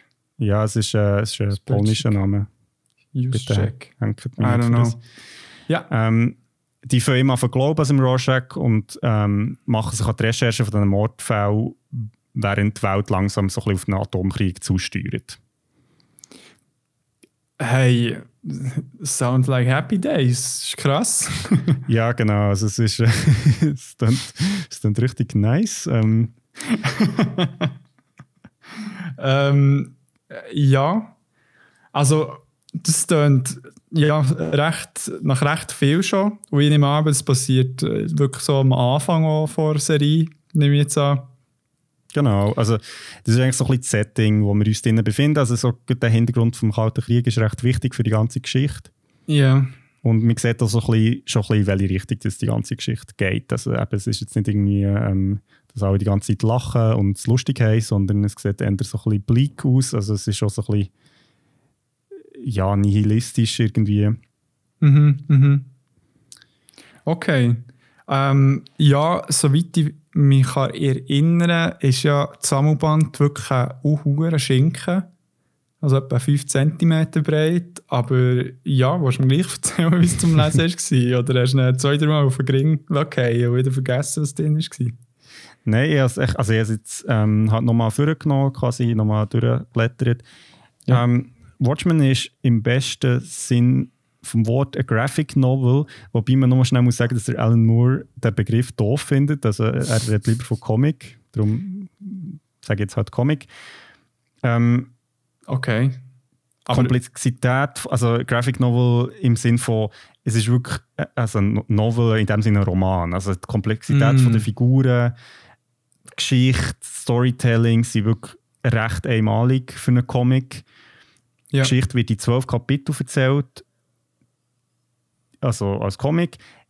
Zwischen diesen Kapiteln gibt es aber wiederum verschiedene Textdokumente, wie zum Beispiel Zeitungsartikel, Buchauszüge, Briefe, Interviews, die so ein bisschen wie Background-Informationen liefern. Die sind mhm. so eingebettet zwischen den Kapiteln. Mhm. Ähm, neben den verschiedenen Textsorten gibt es eine ganze Menge also von Charakteren, die ich jetzt gar nicht erwähnt habe, wo man dann ihre Hintergrundgeschichten kennenlernt, ähm, die Perspektiven von denen auf bestimmte Events, also die dann nochmal kommen. Ja. Vermeintliche Nebencharaktere werden plötzlich mega wichtig. Also es ist wirklich recht so dicht, das Ganze. Mhm. Und Watchmen behandelt auch recht existenzielle Fragen und wagt sich auch sehr unbefriedigt befriedigende und so graue in Anführungszeichen, Antworten zu geben auf, auf die Fragen. Also jetzt nicht echt so schwarz-weiß, ja oder nein, sondern es ist wirklich sehr so unaufgelöste ähm, ja, Sachen, also es wagt sich auch irgendwie Sachen nicht, nicht jetzt fertig aufzulösen und so, es ist gut, sondern es geht auch so ein bisschen darum, um die Zwischentöne. Ähm, besonders so das Thema Brutalität, Brutalität, Brutalität und Sinnlosigkeit eigentlich für die ganze menschliche Existenz prägen grosse Teil der Handlung. Ja. Und also hier wieder der Zusammenhang zum Atomkrieg, also ähm, so Uhren und auch so die atomare Bedrohungslage prägen eigentlich so den ganzen Verlauf der Story. Also eigentlich, wenn man durch einen Comic blättert, sieht man immer wieder Uhren, die vorkommen. Das lustigerweise wird so in Serien wieder aufgegriffen. Mhm. Ähm, und bietet einen recht guten Einblick so in die Gefühlslage von den 1980er, also halt während dem Kalten Krieg. Also man hat immer so irgendwie so ein bisschen im Hinterkopf gehabt, hey, vielleicht geht es nicht mehr so lang, das Ganze. Ein bisschen kurz vor 12 so. Genau. genau. Ja. ja. Ja, ähm, und sonst, also man merkt mega so die Detailverliebtheit von, von Moore und von Gibbons, also wo sie die Comicserie gemacht haben. Also es ist wirklich an jeder Ecke, jedem kleinen, jedem kleinen Bildausschnitt gibt es noch etwas mhm. zu entdecken. Ähm, also es ist wirklich, man merkt, dass da echt Leidenschaft dahinter steckt. Mhm. Ja, also es ist sowieso eine mega Legende, der Alan Moore. Mhm, voll. Also das, was ich von ihm habe gelesen, angeschaut von ihm, ist echt wirklich top-notch. Hey, ähm, wie werden denn, also es ist schon ein bisschen angetönt, dass so nicht die klassische Art und Weise ist, wie bei Watchmen SuperheldInnen dargestellt werden, aber wo steht noch ein bisschen mehr darauf eingehen? Genau, also ich habe schon erwähnt, eben, dass die Superheldinnen sind mit der Ausnahme von Dr. Manhattan eben eigentlich normale Menschen. Mhm. Also die haben keine speziellen Fähigkeiten. Ähm, aber eigentlich schon am Anfang der Geschichte wird klar, dass die Superhelden in einer echten Welt, also wenn man sich wie vorstellt, wenn also wenn es jetzt bei uns Superhelden gäbe, mhm. dann würde das alles ganz anders funktionieren. Also, und das ist eigentlich auch ein bisschen die Idee hinter der ganzen Comicserie oder, oder was Watchmen eigentlich auch so ein bisschen behandelt. Und zwar, dass meistens ist es ja so wie jetzt in der Welt von DC zum Beispiel, irgendwie mit dem Batman und dem Superman, die leben in unserer Welt und, und machen dort irgendwelche Sachen und manchmal gehen Sachen kaputt, also irgendwie sie bekämpfen irgendeinen Gegner und dann ist die halbe Stadt kaputt, aber dann beim nächsten Comic ist schon wieder alles normal und es fängt eigentlich wieder von vorne an. Und was eigentlich mhm. bei Watchmen thematisiert wird, ist, dass eine Welt, wo es Superhelden gibt, ist eine fundamental andere Welt, also das können wir uns irgendwie gar nicht vorstellen, da wird eine ganz andere Regel gelten. Also mhm. zum Beispiel wie Superhelden, eben, dass die nicht einfach also dass die vielleicht mal idealistisch haben angefangen zu arbeiten für ihre, ja, für ihre Ideale in dem Sinn, aber dass die sehr schnell von der Regierung missbraucht werden, halt für Politik. Das, also der, der ähm, Comedian und der Dr. Manhattan sind dort sehr gute Beispiele. Die haben beide mhm. im Vietnamkrieg gekämpft. Mhm. Also auf der Seite der Amis und ähm, der Comedian hat, ist durch den Einsatz total ähm, zynisch geworden Mhm. Ähm, hat so ein bisschen Ähnlichkeiten lustigerweise zum Joker. Also er bezeichnet so ein bisschen Brutalität und Sinnlosigkeit vom Leben als grossen Witz. Also darum heißt er so Comedian. Mhm. Ähm, und auch zum Beispiel der Dr. Manhattan, also der ist so übermenschlich, dass er sich gar nicht mehr für menschliche Probleme oder Fragestellungen interessiert. Also er ist mega unberechenbar und unkontrollierbar und er mhm. denkt eigentlich so über Sachen nach, die für uns Menschen gar nicht mehr verständlich sind. Also es gibt auch sehr viele so Textpassagen, wo er irgendwie sagt, ja, eben irgendwie ähm, er redet über die Vergangenheit und über die Zukunft und dass das eigentlich alles gleichzeitig passiert und, und echt die Leute, die mit ihm reden, sind so, hey dude, what the fuck, so. Ähm, mhm. Also es ist so, es ist mega interessant, einfach wie, wie die Superheldinnen wie viel mehr mit sich selber beschäftigt sind. Das sind ja zum Teil in anderen Medien schon auch, aber schlussendlich geht es immer um die Welt und dass irgendwie die Menschen überleben und, und es gut haben und so. Und das ist bei Watchmen überhaupt nicht der Fall. Also die Superheldinnen interessiert es eigentlich nicht, wie es der Gesellschaft geht. Mhm. Oder mhm. wenn, dann auf ganz eigene Arten. Okay, ja. Heftig. Ähm, das ist noch wirklich eine sehr, sehr spannende Überlegung. Eben so ein bisschen das ganze Superheld-Szenario weiter überlegt. Mhm, mh. Also eben so der Einfluss auf die Gesellschaft. Weil, weißt du, auch wenn du dir jetzt vorstellst, eben so Avengers, die halt wie über dem Gesetz mhm. stehen mhm, und einfach so. so eine eigene äh, ja, Justizinstanz ist oder eine Exekutivinstanz ist. Das ist wirklich. Äh, Voll, also das ist eigentlich ein mega gutes Beispiel, es geht wirklich genau in die Richtung. Also, und lustigerweise aber eben irgendwie wie noch weiter, also vor allem Dr. Manhattan, wo wie eben er jetzt bei den Avengers geht es ja immer noch so um Sachen wie Kontrolle und so, aber der Dr. Manhattan hat Ziele, die aus, aus menschlicher Perspektive völlig nicht verständlich sind. Und das ist mega cool. Also so wie, es zeigt auch so ein bisschen wie, wenn, wie der Unterschied zwischen Menschen, also zwischen zum Beispiel Tier und Menschen, also im Sinne von, wenn Tier Menschen anschauen, ist ja nicht immer ganz klar, ob sie wirklich verstehen, was wir machen. Und umgekehrt wäre es mhm. ja wie bei einem mhm. Menschen, der irgendwie Gott anschaut. Ich meine, es wäre völlig nicht nachvollziehbar, was der eigentlich genau für Absichten hat, weil das nicht, nicht auf einer menschlichen Ebene passiert. Mhm. Hast du da ein Beispiel im Kopf, so, was es könnte sein? Echt so ein Gedanke? Ja, Oder das also, Ziel? Ich, hm, das ist jetzt ein bisschen schwierig, ich will nicht zu viel spoilern vor der Geschichte. ja, Aber ähm, okay. ich werde am Schluss vielleicht bei der Enddiskussion noch ein Video erwähnen. Ähm, der Alan Moore hat ja vorher auch äh, Comics schon geschrieben, also als Schriftsteller vor allem. Ähm, und mhm. es gibt ein recht cooles Video zum Marvel Man. Das ist so ein Abklatsch vom Superman eigentlich. Ähm, mhm. Wo es genau eigentlich schon um die Frage geht, also wo Watchmen behandelt. Also im Sinne von, wie verändert sich ein Mensch, der Superhelden, also Superkräfte hat und eben, also was, was passiert dann quasi mit der Gesellschaft, also und mhm. was äh, passiert mit ihnen. Mhm. Okay. Muss ich leider ähm, ausweichen, sorry. ist okay, ist okay, verstehe ich vollkommen. Schon zu meinem Eigenschutz, was du jetzt gemacht hast. ähm, was macht der Watchman zu so einem, also so wie es überkommt, ist es wirklich ein einzigartiger Vertreter von, ja, vom Medium Comic, wenn wir jetzt Alan Moore treu bleiben Genau.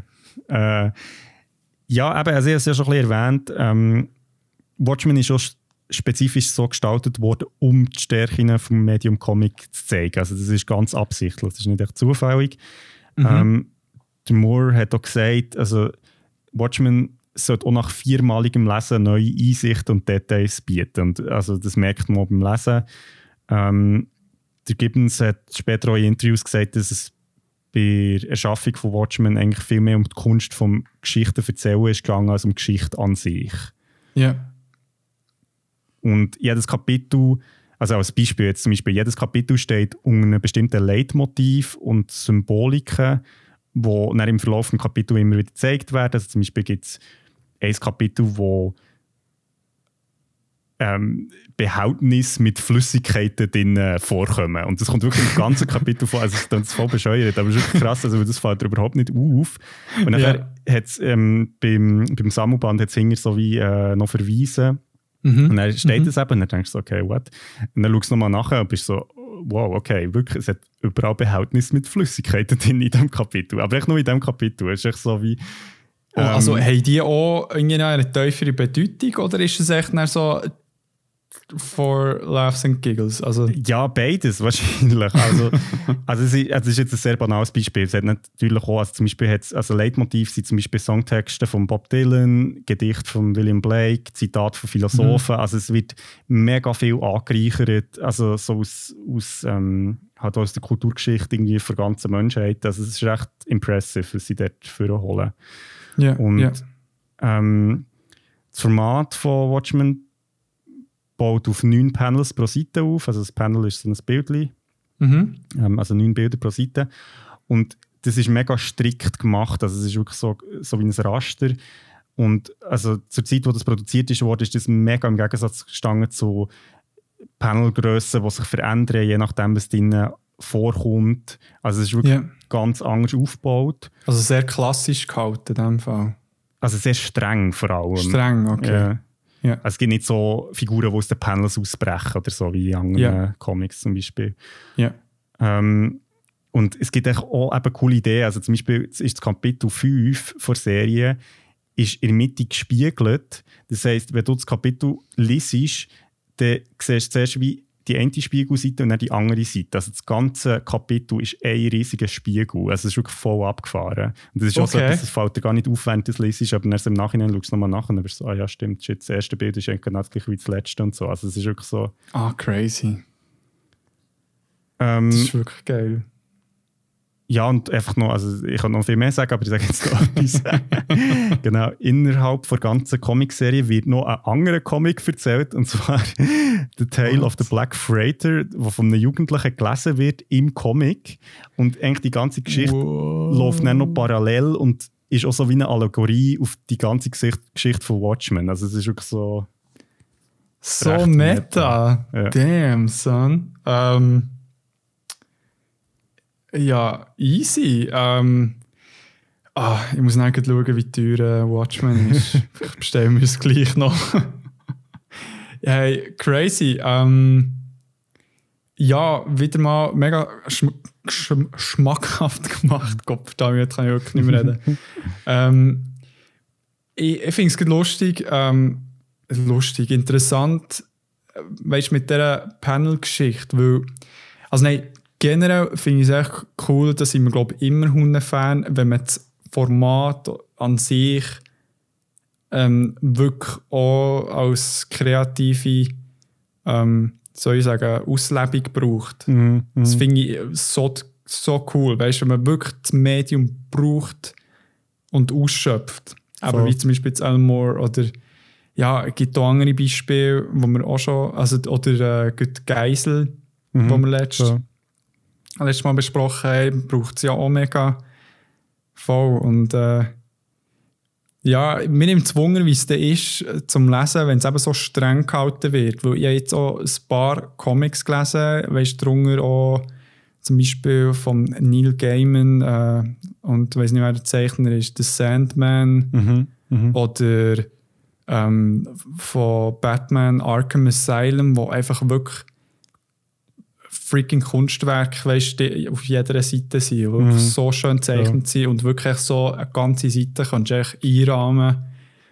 Und ob man das nicht mit der Zeit auf den Sack geht, wenn es wirklich so simpel gehalten ist, oder es aber echt der Inhalt und so ein bisschen die Konzepte wie so interessant sind, dass es gar nicht stört. Weil ich habe schon ein paar Bilder gesehen, weißt, von den Comics und es ist ja mhm. wirklich nicht irgendwie schön. Es, ist, es funktioniert halt auf einer ganz anderen Ebene. Ich weiß voll, was du meinst. Also, meine, wir, wir haben noch ein drittes Medium, das auch so ein bisschen in die Richtung geht von der Artwork, also zum Teil zumindest, finde ich.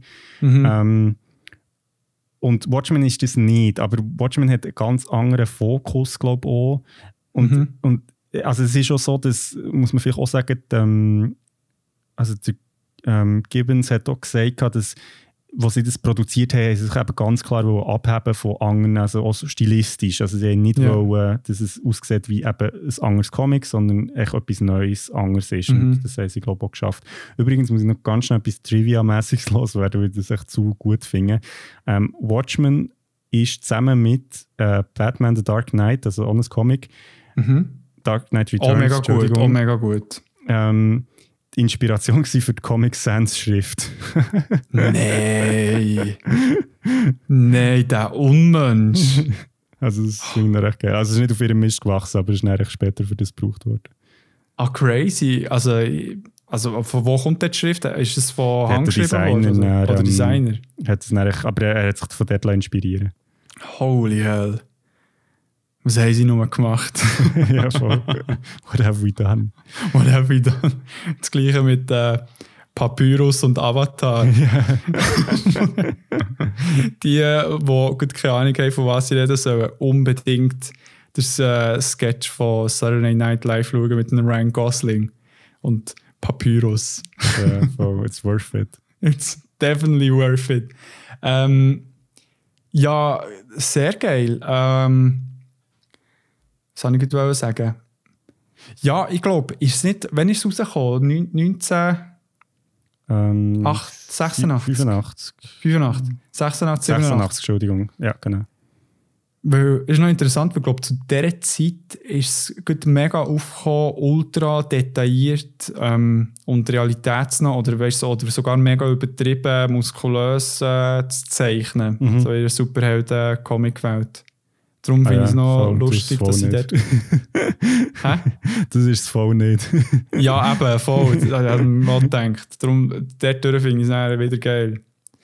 Hey, mega spannend. Ähm, ist dir sonst noch etwas aufgefallen oder möchtest du sonst noch etwas erzählen?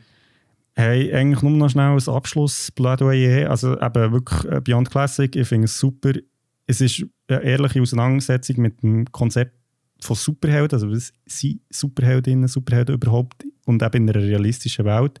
Mhm. Und es ist eine grosse Empfehlung von meiner Seite, auch oder gerade für Leute, die eigentlich nichts mit Comics oder Superhelden können anfangen können. Ja. Es braucht wahrscheinlich ein bisschen Einstiegsmut, aber ähm, es hat eine rechte Teufel und eben, wenn man sagt, so, äh, irgendwie Comics, das ist doch so für Kinder oder irgendwie äh, Leute, die jetzt nur lustige Taschenbücher kennen oder so, also Ja, das Bullshit. wird Ja. wirklich so im Anspruch gerecht, finde ich. Also da gibt es natürlich noch andere Beispiele, aber ich finde, Mhm. ähm, ja, es ist wirklich ein sehr erwachsenes, ja, Anführungszeichen, Werk. Mhm. Und ja, hat einfach, bietet eben schon einen Einblick, finde ich, irgendwie in die 80er. Also ich, ich, ich, ich habe nicht in die 80er gelebt, aber so stellen wir es ein vor. ähm, genau, hat lustigerweise auch ein bisschen Ähnlichkeiten zu The Boys, falls das jemand hat gesehen hat, ähm, wo es so ein bisschen auch in die Richtung geht, also zum Thema Superhelden. Ja, hätten wir auch fast äh, heute besprochen. Genau, genau, ist ja eine Ja. Und eben noch schnell als Hinweis, ähm, äh, es gibt einen YouTube-Channel, der heißt Nerdwriter One. okay. ähm, und der hat ein Video zum Alan Moores Marvel Man. Kann ich sehr empfehlen, vor allem für die Frage von, wie ist es eigentlich, wenn Superhelden in unserer echten Welt existieren, das Mhm. passiert. Und auch ein schöner Hintergrund zum Alan Moore, wer er ist. Ist ja interessant, dass die drei Ty- Typen, die eigentlich ähm, Watchmen haben gemacht, als Engländer sind. Das ist ja auch noch spannend im Vergleich so, was halt DC und Marvel halt wirklich amerikanische Firmen in dem Sinn sind. Mhm. Mhm. Das hat auch noch etwas, finde ich. Ja, dass Briten besser sind. Ja, oder das halt ein bisschen aus einer anderen Perspektive kritisieren. Ja, voll, voll. Natürlich kritischer allgemein umgehen mit dem Ganzen. Hey, mega spannend. Merci vielmals. Ja, Und Gerne. Dann sliden wir direkt nicht in fremde DMs, sondern in das nächste Medium, wo, hey, also es ist so ein bisschen ein, äh, so ein Triplet-Format, das wir werden besprechen. Genau.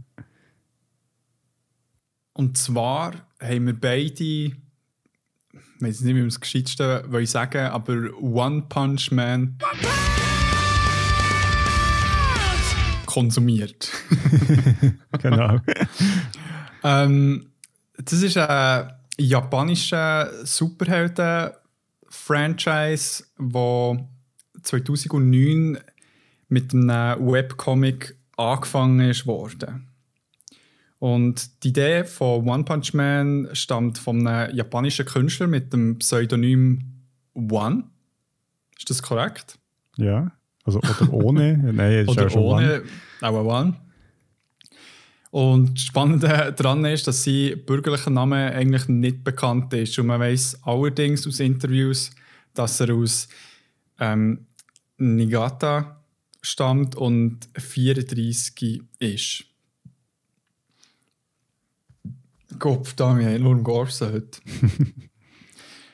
Der Webcomic ist nach wie vor mega populär. Also schon allein das letzte Kapitel in der englischen Übersetzung ist über ähm, 200.000 Mal angeschaut worden. Und die Manga-Serie hat bisher über 200 Millionen, äh, 220 Millionen Kopien verkauft und die erste Staffel der Anime-Serie hat ein Approval-Rating von 100% auf Rotten Tomatoes. Schafft das mal. Ja, das ist schon noch das habe ich auch, also wenn ich es gelesen habe, bin ich so, so what? Ähm, also 100 ist schon noch crazy. Ja, weißt du, vor allem nicht irgendwie eine kleine Serie. Also, ich meine, äh, Leute, die entfernt Animes kennen, haben sicher mindestens mal gehört, weißt du, von One Mhm. Punch Man. ja, ist Genau. gut. Ja, also es war ein riesen Phänomen, gewesen, wo von Phänomen.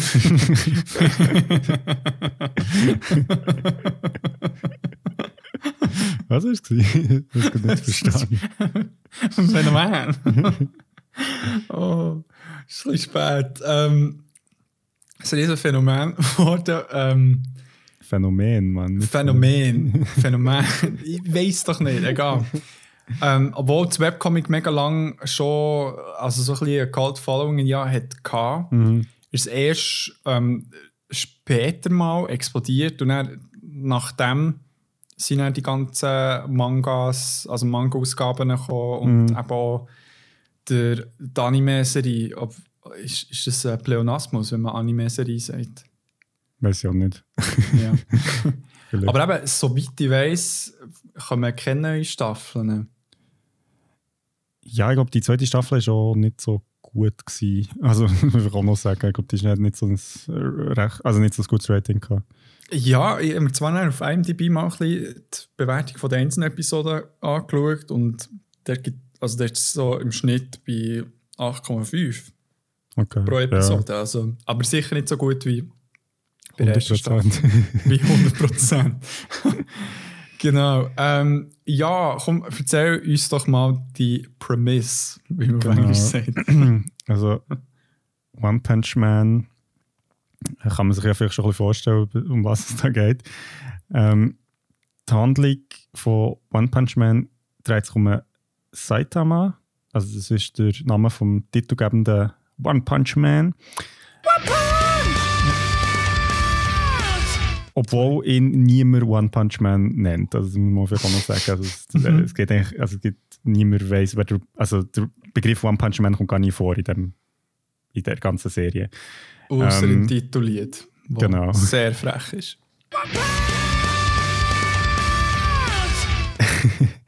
Ähm, genau, und es dreht sich natürlich auch noch um weitere Heldinnen im One Punch Man Universum. Ähm, Der Saitama lebt wie alle Menschen auf der Erde. Aber ähm, in der Welt von One Punch Man ist die Erde so, so ein Superkontinent, also so wie Pangea, falls es noch jemand kennt. Ähm, Back in the days. ja, von, denen damals. Und ähm, es gibt so verschiedene Städte, also die heißen A-Stadt, B-Stadt, C-Stadt bis Z-Stadt und die werden ständig von irgendwelchen Monstern angegriffen. Ah, Und- gäbig. Genau, das ist so ein bisschen die Ausgangslage. Und der Saitama, also der Titelheld, ist mit 22 ein erfolgloser Jobsucher gewesen und hat eigentlich keine Lust mehr auf sein Leben. Also, also ja, doch. Hat irgendwie ist so ein bisschen gewesen. Mhm. Und auf dem Rückweg von seinem letzten Jobinterview ist er per Zufall ähm, einem Monster im Krablante, nein, keine Ahnung, wie man das ausspricht, Krablanti, ähm, begegnet. Krummeler ja, genau. ähm, das ist so ein halb Krebs, halb Mensch. Äh, und der hat das Kind töten. Und der Saitama hat sich dann kurz entschlossen daran erinnert, dass er ja als Kind eigentlich schon immer ein Superheld werden und mhm. besiegt einfach kurzerhand den bösen Krablante, ja, sagen sie jetzt so. Ähm, er besiegt den, also obwohl er eigentlich vorher noch gut äh, hat in der, im äh, normalen Geschäft arbeiten oder er hat eben keinen Job bekommen. Mhm. Und, und nachher merkt er, sein Moment ist gekommen und er trainiert drei Jahre und wird zum Hobby-Superheld. Und so stark, dass er seine Gegner mit einem Schlag kann umbringen kann. Ohne Problem. ähm, ja, und das ist eigentlich so die Ausgangslage für die ganze Handlung. Also, die Handlung fängt eigentlich so an, dass der seit mal schon ein paar Monster hat besiegt, mhm. aber das Böse kommt halt immer wieder und äh, aufgrund von seiner Unbesiegbarkeit, also er bringt eben wirklich jedes Monster mit einem Schlag um, ist für ihn der Kampf eigentlich gar nicht mehr spannend. Also er ist recht so gelangweilt. Mhm. Und er gewinnt dann im weiteren Verlauf der Handlung der Genos, äh, so einen Cyborg, als Schüler. Mhm. Und tritt der Hero Association bei, wo der Kampf gegen die Monster organisiert. Das ist ein bisschen wie ein Verein, wo yeah. ähm, einfach die Heldinnen und Helden Mitglieder sind. Mhm. Und weil der sagt aber im schriftlichen Teil der Aufnahmeprüfung nicht so gut ist, wird er auf dem untersten Rang der Hero Association eingeteilt und muss sich dann langsam aufarbeiten.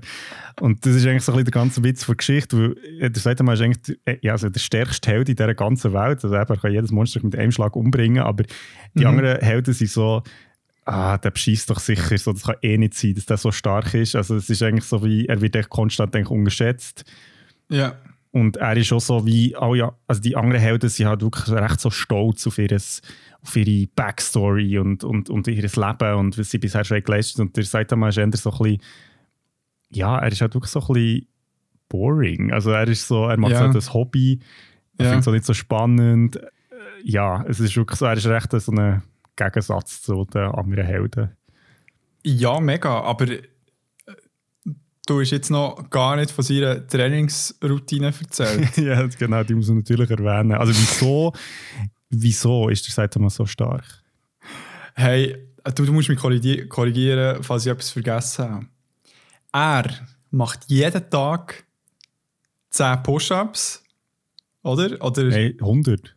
Ah, 100. 100, ja. Pu 100 äh, Push-Ups, äh, 100 Sit-Ups, 100... Äh, was ist echt noch? Hm. Bauchsache, irgendetwas. Ja, Scheiße. Das ja. müssen wir googeln. Das müssen wir ja, schon okay, korrekt okay, sagen. Das ist also. wichtig. Du tust schnell. Saitama Training. Aber Emu, ähm, er hat die Trainingsroutine gemacht und hat so heftig trainiert, dass er aus irgendeinem Grund seine Haare verloren hat. Ja, weil er so stark ist. Er ist so stark, er ist so heftig, vor allem, es wird wirklich so erklärt, also er hat so heftig trainiert, dass er seine Haare verloren hat. das ist so geil. Also One Punch Man Workout. 100 Push-Ups, 100 Sit-Ups, 100 Squats, 10k Run, every genau. single day. Let's go, man. Get fucking Wenn du das jeden ripped. Tag machst, dann kannst du echt jeden mit einem Schlag umbringen. Ja. Und jemand steht immer hinter dir und schreit. Genau. Immer. hey, ähm, nice. ähm, hey, komm, erzähl doch noch mal. Zuerst, du, du hast dir ja primär die Webcomics angeschaut und dann noch ein paar von den Mangas, oder? Genau, genau. Ähm, ähm, ja, schieß Ja, los. voll. Erzählst ein bisschen von dem. Du hast ja den Anime noch geschaut und mhm. äh, da gehen wir dann dort über. Also, vielleicht zuerst schnell zum Webcomic, also wo das Ganze ja drauf basiert und wo ja immer auch noch läuft. Ähm, der Stil vom Webcomic ist super einfach, also wirklich fast wie von Kinderhand. Mhm. Und das ist eigentlich recht crazy, weil eben, wenn man den Webcomic zum ersten Mal anschaut, denkt man so, okay, ähm, also wieso würde das irgendjemand anschauen? Aber irgendwie hat es auch gleich so einen Charme. Also ich glaube auch, weil, der Comic recht gut gemacht ist, also aus anderen Sachen, ich werde da noch ein bisschen darauf eingehen, wieso. Äh, ja. Also jetzt weniger vom Zeichnerischen her. Wobei man auch muss sagen, dass der One im Verlauf recht viel besser ist geworden. Also man sieht so, ähm, jetzt von den ersten Webcomics bis eigentlich zu jetzt, äh, dass er sich recht hat auch gemacht als Zeichner. Mhm. Ähm, und er hat ein recht, also ein recht gutes Auge für die Vielfalt von Perspektiven und so den Einsatz der Panels. Also auch wenn er jetzt bei den ersten paar Comics wirklich noch nicht so gut kann zeichnen, sage ich jetzt mal. Also andere mhm. würden mich vielleicht kritisieren, wenn, das, wenn ich ihn kritisiere. Aber mhm. ähm, er hat wirklich schon dort merkt man, dass er ein gutes Auge hat, um eben jetzt nicht immer alles von Seite zu zeigen oder irgendwie so, sondern es passiert wirklich sehr viel auf diesen Panels, einfach so Perspektivenwechsel, ähm, wie Panels also schon gebraucht werden, also ein Bild pro Seite oder irgendwie mehrere kleine, so. Mhm, ähm, mhm. Und die Kapitel vom Webcomic sind mega kurz, also wirklich so 15 Seiten pro Kapitel und ich glaube, das ist recht genial, weil es halt mega gut auf den Internetkonsum zugeschnitten ist. Also man schaut das schnell an, 15 Seiten, das schafft jeder, also oder jede mit sehr kurzer Aufmerksamkeitsspanne. Und ja. dann ist ja schon wieder fertig und es geht halt dem nächsten weiter. Ja. Ähm, die Mangas wiederum, das sind ja näher gemacht worden von Yusuke Murata, also einem ja, Anführungszeichen richtigen Zeichner. Also das ist natürlich, also er hat auch schon andere Comics geschaffen und ist, äh, oder ah, Entschuldigung, Mangas. Mhm. Äh, mhm. Die Mangas fassen mehrere Kapitel von diesen Webcomics in einzelnen Büchern zusammen. Ähm, und was dort aber recht interessant ist, ist, dass die Mangas wirklich Bilder und Panels fast eins zu eins aus dem Webcomics übernehmen. Also, auch wenn der Yusuke Murata ganz anders zeichnet, dann sind sie wirklich von Perspektive und auf dem Bildeinsatz her fast genau gleich. Ja. Und der Murata zeichnet crazy. Also ich glaube, es ist viel, echt, oder es ist eigentlich auf dem PC, also es setzt recht viel so Effekte, also Unschärfe-Effekte oder ähm, die Bilder erinnern auch sehr stark an ein Anime, also eine TV-Serie. Ja, ja. Ähm, in und schwarz, wie, ich weiß ja, nicht, es ist schwarz Manga sind immer schwarz-weiß, oder? Ja, ja meinte ich. Ja. ja. Also schwarz-weiß, genau. Ja. Ähm, und auch, also auch dort, der Manga, also die Manga-Serie nutzt auch wieder Webcomic echt so eine mega breite stilistische Vielfalt. Er kann Zeichnungen mhm. und auch von sehr einfachen Zeichnungen. Also zum Beispiel der Saitama wird manchmal wirklich so wie so ein Strichmännchen gezeichnet, also im Manga. Mhm. Und bis unglaublich detailliert. Also es gibt so das eine Manga, das ich gelesen habe, wo einfach so also so das eine Raumschiff, wie das dargestellt wird, hey, das ist echt crazy. Also und ich meine, die Mangas sind ja nicht so ist so Format Nein. A5 oder also aufgemacht so. Also echt so ein bisschen das lustige Taschenbuch Ja, genau. Oder? Also das ist wirklich, äh, finde ich recht eindrücklich. Ja. Ah, lustig. Ähm, ja, ich habe mir ja das Anime gegönnt und äh, dort haben sie echt noch das Game noch einmal aufgesteppt. Also es hat so ein bisschen ähnliche Eigenschaften wie das Manga. Also es werden immer wieder die Charaktere auch so dargestellt wie im Webcomic. Mhm. Also vor allem der, eben auch der Saitama, wo eben genau der Gesichts, wirklich der mega einfach gelängelte Gesichtsausdruck hat. Und auch die andere Charaktere, die zum Teil, kann ich, wenn sie sich aufregen, in so ein bisschen die Originalzeichnungsart zurückgehen vom mm. Webcomic. Halt das mega einfache und ein bisschen skurrile. Aber dann auf der anderen Seite so das ultra krass detaillierte. Und ähm, dann vor allem also so die Szenerie auch, also wie sie die Städte gezeichnet haben. Mm. Und eben, mm. es ist wirklich mega krass. Und was halt äh, beim Anime mega ein Vorteil ist, dass sie ähm, Kampfszenen wirklich hure krass gut können machen durch das. Also hey, das mhm. ist so gut animiert, wirklich mega fast-paced Action und halt mega flüssig und nicht so, ähm, wie soll ich sagen, das, was man so oft im Anime sieht, wo es echt Standbild ist, nur der Hintergrund ist so mhm. ein äh, fließendes irgendetwas, mhm. das Farbspiel, damit es echt so ein bisschen dynamisch aussieht. Und es ist wirklich so mega flüssige Animation von, von der Szenerie und auch vom Kampf selber, von den Bewegungen. Also ich habe noch ein paar ähm, einfach Episoden quasi vor der Serie geschaut und auch dort äh, recht krass, wie viel das schon dort auch übernommen wird von, vom Webcomic oder jetzt eben vom Manga, also so, so Bild für Bild mäßig, also Perspektiven.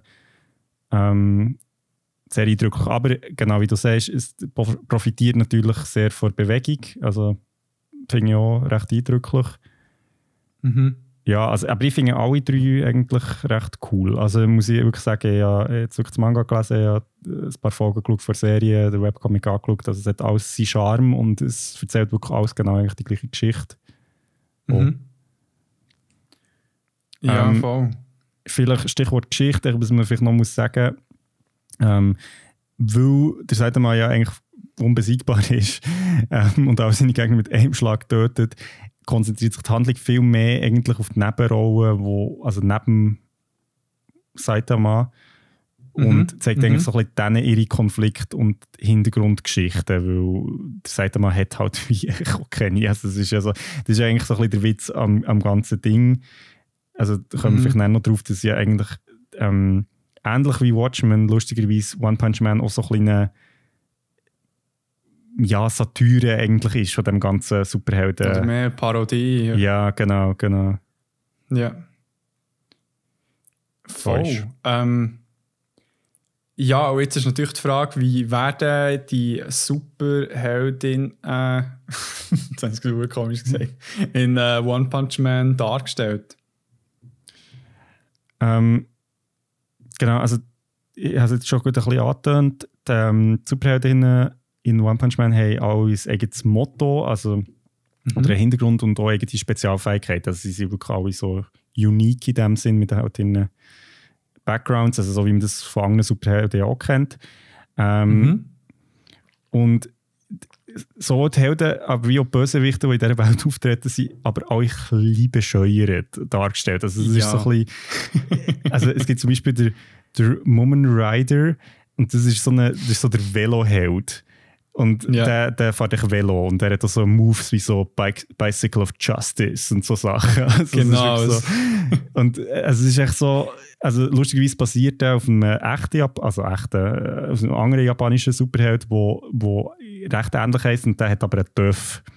Ah. Und mit Töff ist halt nicht cool, aber mit Velo halt nicht. Und es geht auch so ein bisschen in die Richtung, also die Bösewichte, die auftreten. Also, ich glaube, der erste, der auftritt im, in der Geschichte, ist so der Vaccine Man.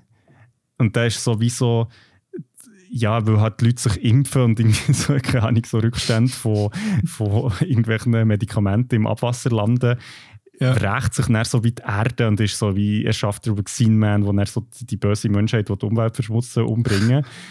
Und also es ist echt so, ja, es ist echt richtig doof, aber das macht eigentlich auch so ein bisschen den ganzen Witz und Humor aus weil halt all die Superhelden und von denen und Bösewichte, und es gibt halt mega viele von denen, haben halt alle eine mega persönliche Geschichte und es ist einfach so austauschbar eigentlich. Und ja. Ja, voll. Also es zeichnet sich wirklich vor allem durch das äh, Parodieren von diesen, das, ja, wie soll ich sagen, japanischen Superheldinnen-Tropen. Und ähm, es hat ja ultra krass viele Anspielungen auf andere äh, Animes und Mangas. Also zum Beispiel mm. gibt es echt den Dude, der die gleiche Transformation macht wie Sailor Moon. so. Ja, ja, stimmt, genau. So, so vom Regenbogen drin. Und es ist eigentlich auch hure fett und wirklich mega grusel. Und ja, und dann eben, aber es hat hier äh, der Saitama, wo halt gleich so ein bisschen, äh, ja, Parodie vom, zum Beispiel vom Goku könnte sein, von mm, Dragon Ball. Voll, voll. Oder äh, kann ich Attack on Titan mit auch verarscht am einen Ort. Also es ist wirklich überall werden die gedroppt. Manchmal erkennt man es mega, manchmal ist es mega versteckt. Ja. Aber du hast ja auch noch erwähnt, dass ähm, die Helden, Heldinnen einen gewissen Rang haben. Wie funktioniert das genau?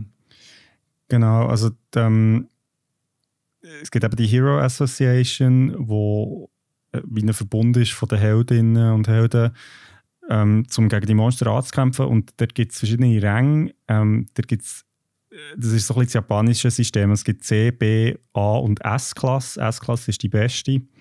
Mhm. Und, ähm, und die Helden können wieder drinnen aufsteigen und absteigen und dadurch bekommen sie mehr Geld oder mehr Einfluss. Also S-Klasse-Helden sind wirklich so die, die die etwas sagen, die so berühmt, die kommen im Fernsehen und so und so C-Klasse-Helden, das weiß eigentlich niemand, wer die sind. Und so ein bisschen Strassenhelden, so ein bisschen. Genau.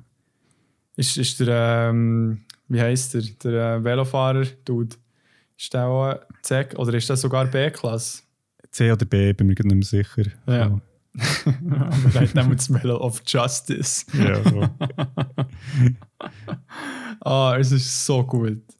Ja, aber ja, da können wir jetzt drauf eingehen. Es ist echt der Reiz dahinter, an dem ganzen One Punch Man. Also, es ist ja. Ich meine, warum macht es Sinn, dass äh, er mit einem Schlag seine Gegner kann vernichten Hm. kann? Ja, also der Reiz, genau, das ist eine gute Frage. Von One Punch Man ist halt wirklich aus sehr viele so Konventionen vom Superhelden oder Superheldinnen-Genre auf den Kopf stellt. Also, ähm, weil der Saitama halt mit ganz anderen Sachen kämpft, also als andere Superhelden. Ja. Ich meine, meistens ist es so, dass irgendwie Superhelden sind wie so ah, sie eine körperliche oder psychische Schwäche oder ein Trauma, wogegen sie müssen ankämpfen müssen. Also zum Beispiel der Batman, der seine Eltern verloren hat und so Geschichten. ja. Und Ja. der Saitama hat halt voll. Er, also er hat ja wirklich eigentlich keine Backstory. Er ist echt so, er hat entschieden, Held zu werden und ist jetzt ein Hobbyheld. Und ist aber echt auch der Stärkste. Und Ja. er kämpft viel mehr mit dem Gefühl von Langweile und so Sinnlosigkeit. Also, weil halt wie, wenn er der Stärkste ist, was macht es denn für einen Sinn, überhaupt noch irgendwie zu kämpfen? Also, wenn jeder Kampf eigentlich von Anfang an klar ist.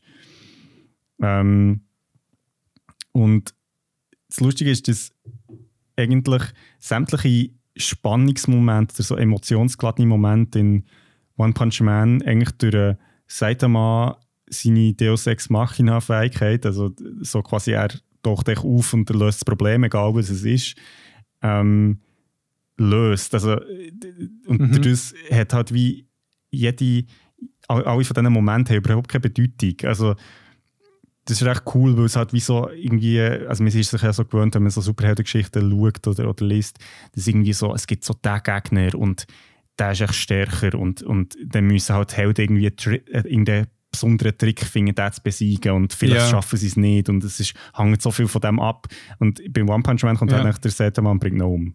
Echt so Ja. in einem Schlag. Ja. Und das ist halt wie so, also es ist so ein bisschen absurd, weil halt wie die Spannungsmomente irgendwie gleich funktionieren in dieser Geschichte. Und du bist so, oh shit, schaffen sie es echt das mal? Und dann ist es so, nö, es ist egal, es ist sowieso, also logisch schaffen sie es. Egal, Er ist da. Seite mal übernimmt. Ja. Ja.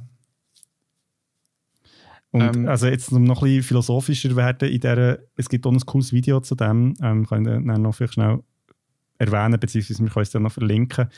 Ähm, das steht recht im Zusammenhang mit halt so, also man kann das so ein bisschen abbrechen auf, was eigentlich die Bedeutung von Konflikt und Kampf ist im Leben. Also jetzt nicht als Superheld, sondern im generellen Leben. Und das hat ein Leben, wo einfach alles easy ist und alles ohne Problem funktioniert, halt auch recht bedeutungsleer und langweilig ist. Also ähm, ganz übersetzt, wieso gehen Leute raus irgendwie in der Natur rumsäckeln? Also das ist ja, wir können viel bequemer ähm, übernachten als jetzt in einem Zelt. Aber es ist eben geil, ein Zelt selber aufzubauen und drinnen zu pennen, weil du hast wie etwas geschafft oder irgendwie eine Kuchen Mhm. zu backen oder so.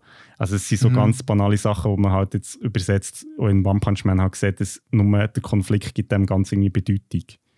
Mhm, mhm. Also, und was ist die Empfehlung? Also, du hast gesagt, einfach Was? das Video. Ah ja, genau. Es gibt ein Video, wo noch ein bisschen genauer eingeht, wieso das One Punch Man Aha. das macht. Genau. Ähm, ist von Wisecrack übrigens. Ah, ja, voll, voll. Die, die machen gutes Zeug. Genau. Ja. Ähm, ja, ich, für mich ist es so ein bisschen geht auch ein bisschen das Gleiche, wo mir jetzt auch nicht gross irgendwie, also wo dort auch nicht irgendwie, äh, die Wörter noch einmal kopieren, aber... Copycat. Copycat. Nein, es ist so ein bisschen, eben, die Welt von Saitama ist eine Welt ohne Drama, ohne Konflikt und die Show spielt ja stark mit dieser Idee und welchen Einfluss die ja, Dramalosigkeit auf den Protagonist hat und mhm. auf die Story. Voll. Und eben, das, was du schon hast angesprochen genau so die Konfliktemotionen, wo so, also die Konflikte, die Emotionen sollten auslösen werden hauptsächlich eben bei anderen Charakteren aufgebaut. Und dass ich dann eben so mit einer Grätsche reinkommt, der sagt mal, und, und das alles echt lässt, glaub, verpuffen, ist einfach einerseits mega eben unbefriedigend, das, was du hast gesagt also so ein bisschen das Katharsische, äh, Kathartische, was fehlt. Aber auf der anderen Seite mega geil. Also, mm. so ein bisschen, okay. Aber ähm, es stellt sich eben ein bisschen die Frage, ob ja, die Konfliktlosigkeit und damit auch der verbundene Nihilismus, der halt dahinter steckt, mhm.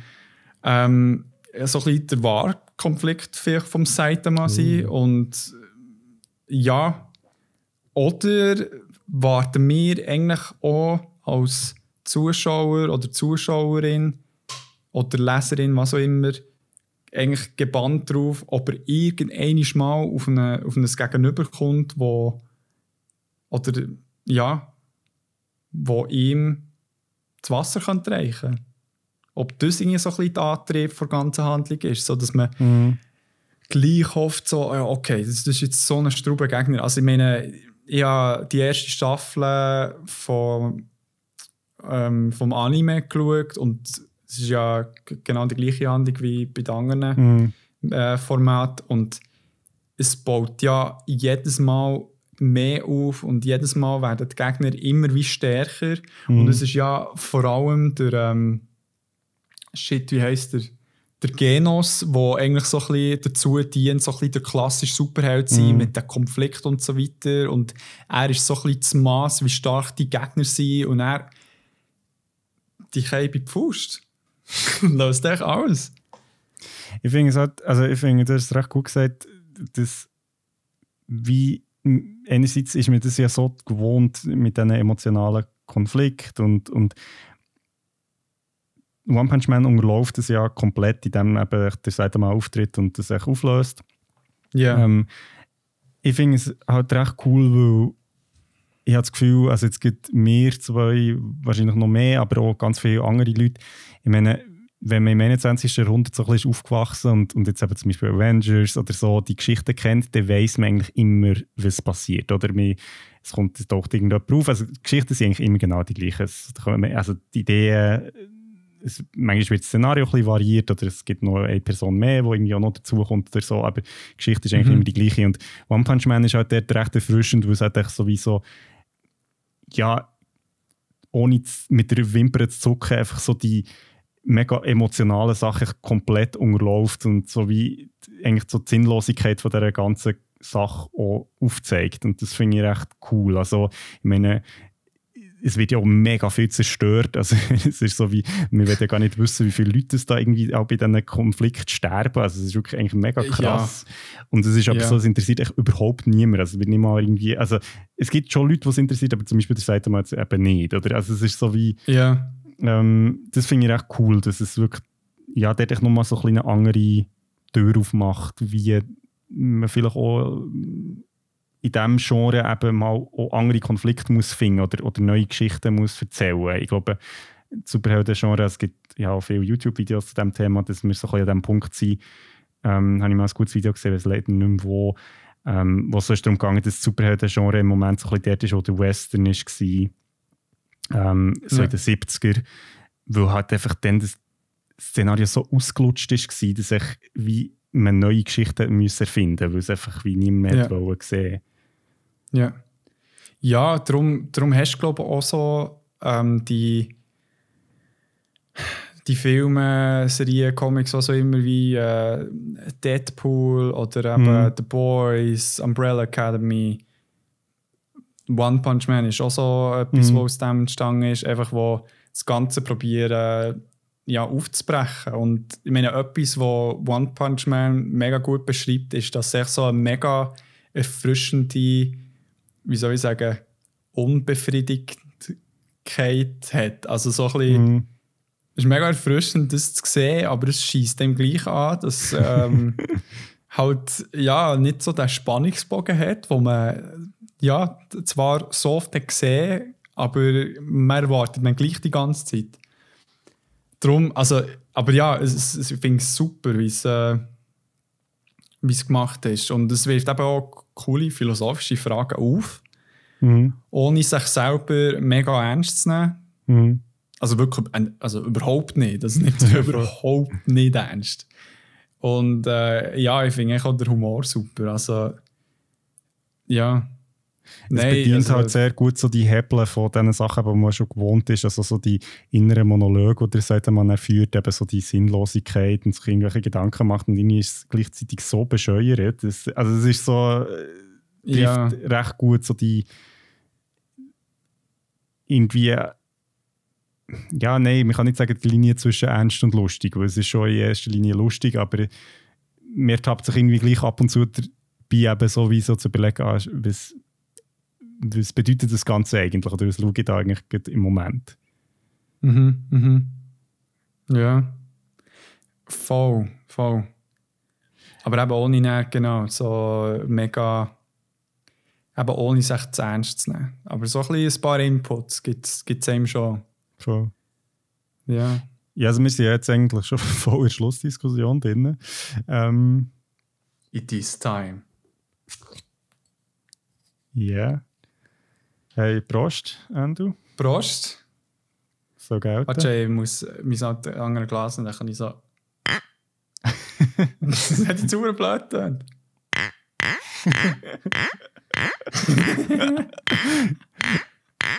Das ist wie so bei Super Mario, wenn du aufs Trampolin kommst. So. Wuhu! hey, Prost. Jetzt sind wir ready für die Diskussion. Ja. Ähm, Ähm. Ja. Jetzt, äh, ähm, wir haben die drei Sachen angeschaut. Wir haben sie besprochen. Jetzt müssen wir zu deiner Anfangsfrage kommen. Hey, was verbindet die drei Medien? ja, gute Frage. Also, im, also wir haben es ja am Anfang schon ein bisschen gesagt, und zwar, ähm, dass, dass eben die drei Medien alle Superheldinnen oder Superhelden-Genre anders anschauen. Also wirklich Neu so interpretieren. bisschen neu, genau, hinterfragen vielleicht auch. Oder, oh ja. ähm, und also die Umbrella Academy habe ich halt nicht gesehen, darum kann ich es jetzt nicht so beurteilen, aber äh, du hast ja gesagt, so ein bisschen, was die Eigenarten sind von dieser Serie. Mhm. Was noch interessant ist, ist, dass ähm, es gibt auch von Wisecrack, also ist ein YouTube-Channel, gibt es ein Video zu, zu ähm, Watchmen und One Punch Man und die Frage, wie dass die mit unterschiedlichen Mitteln eigentlich ähm, Superhelden-Genre hinterfragen und äh, mit quasi der Botschaft, dass Watchmen ist eine Satire und One Punch Man ist eine Parodie. Was ist der Unterschied zwischen diesen zwei Formen? Also es würde jetzt den Rahmen sprengen, auf alles das einzugehen, aber es ist noch spannend, weil Watchmen in dem Sinn wirklich eher so das Ganze dekonstruiert, ja, so ein bisschen dekonstruiert auch, also Ja. so, und, und One Punch Man ja eher so ein bisschen sich lustig macht darüber, sage ich jetzt mal. Ja, aber so mit der Liebe dahinter. Ein bisschen. Genau, genau. So eben mit den ganzen Easter Eggs auch. Also da ist jemand auch ein Fan vom Genre, Mhm. aber möchte Wobei- sich lustig darüber machen. Voll, wobei ähm, der äh, Gibbons auch in einem Interview gesagt zu Watchmen, dass, ähm, dass man das nicht so falsch versteht. Also sie sind durchaus sehr, also sie sind, das ist ein Liebeswerk, Watchmen. Also ja, für ja, sie voll. auch. Aber, aber was sie halt bei Watchmen, also so wie es du jetzt auch erzählt hast, glaube mehr machen, ist halt das Konzept Superhelden aus einer philosophischen Sichtweise so realistisch wie möglich in einem Worst-Case-Szenario darzustellen. Mm, mm. Und dass, dass sie dort wirklich so ein bisschen, äh, glaube eine Idee hatten, hey, was könnte schief gehen Mm, voll. an dem Ganzen. Und Saitama, eh, Saitama One Punch Man spielt dort mehr damit, dass man ähm, wie hinterfragt, aber so ein bisschen, wie soll ich sagen, äh, The Hero's Journey, was ich ein bisschen Mhm, mehr hinterfragen, voll, so, aber voll. genau, mit dem Konflikt, dass irgendwie so eine treibende Kraft braucht und äh, dass es echt manchmal äh, halt da einfach nicht da ist und, und schauen, ja, das Ganze auch so ein bisschen die Ernstigkeit aus allem rausnehmen, dadurch, dass echt jemand kann kommen mit einer Pfust kann alles kann regeln Ich wünschte, ich könnte das manchmal. Okay. Ende müssen wir reden. Nein.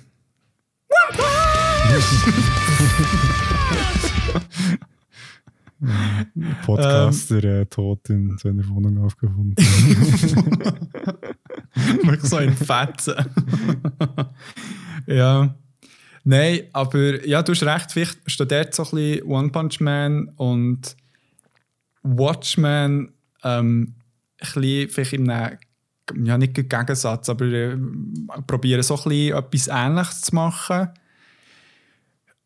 Die Umbrella Academy ist dann halt mehr einfach ähm, ich probiert auch so ein bisschen die Wichtigkeit vom Superheld in sie ein bisschen wegzunehmen, weil, weil halt irgendwie, ja, alle haben halt den Daily Hustle und der ist bei ihnen auch da und Ja, muss zuerst gelöst werden, bevor man irgendetwas zusammen kann tackeln kann.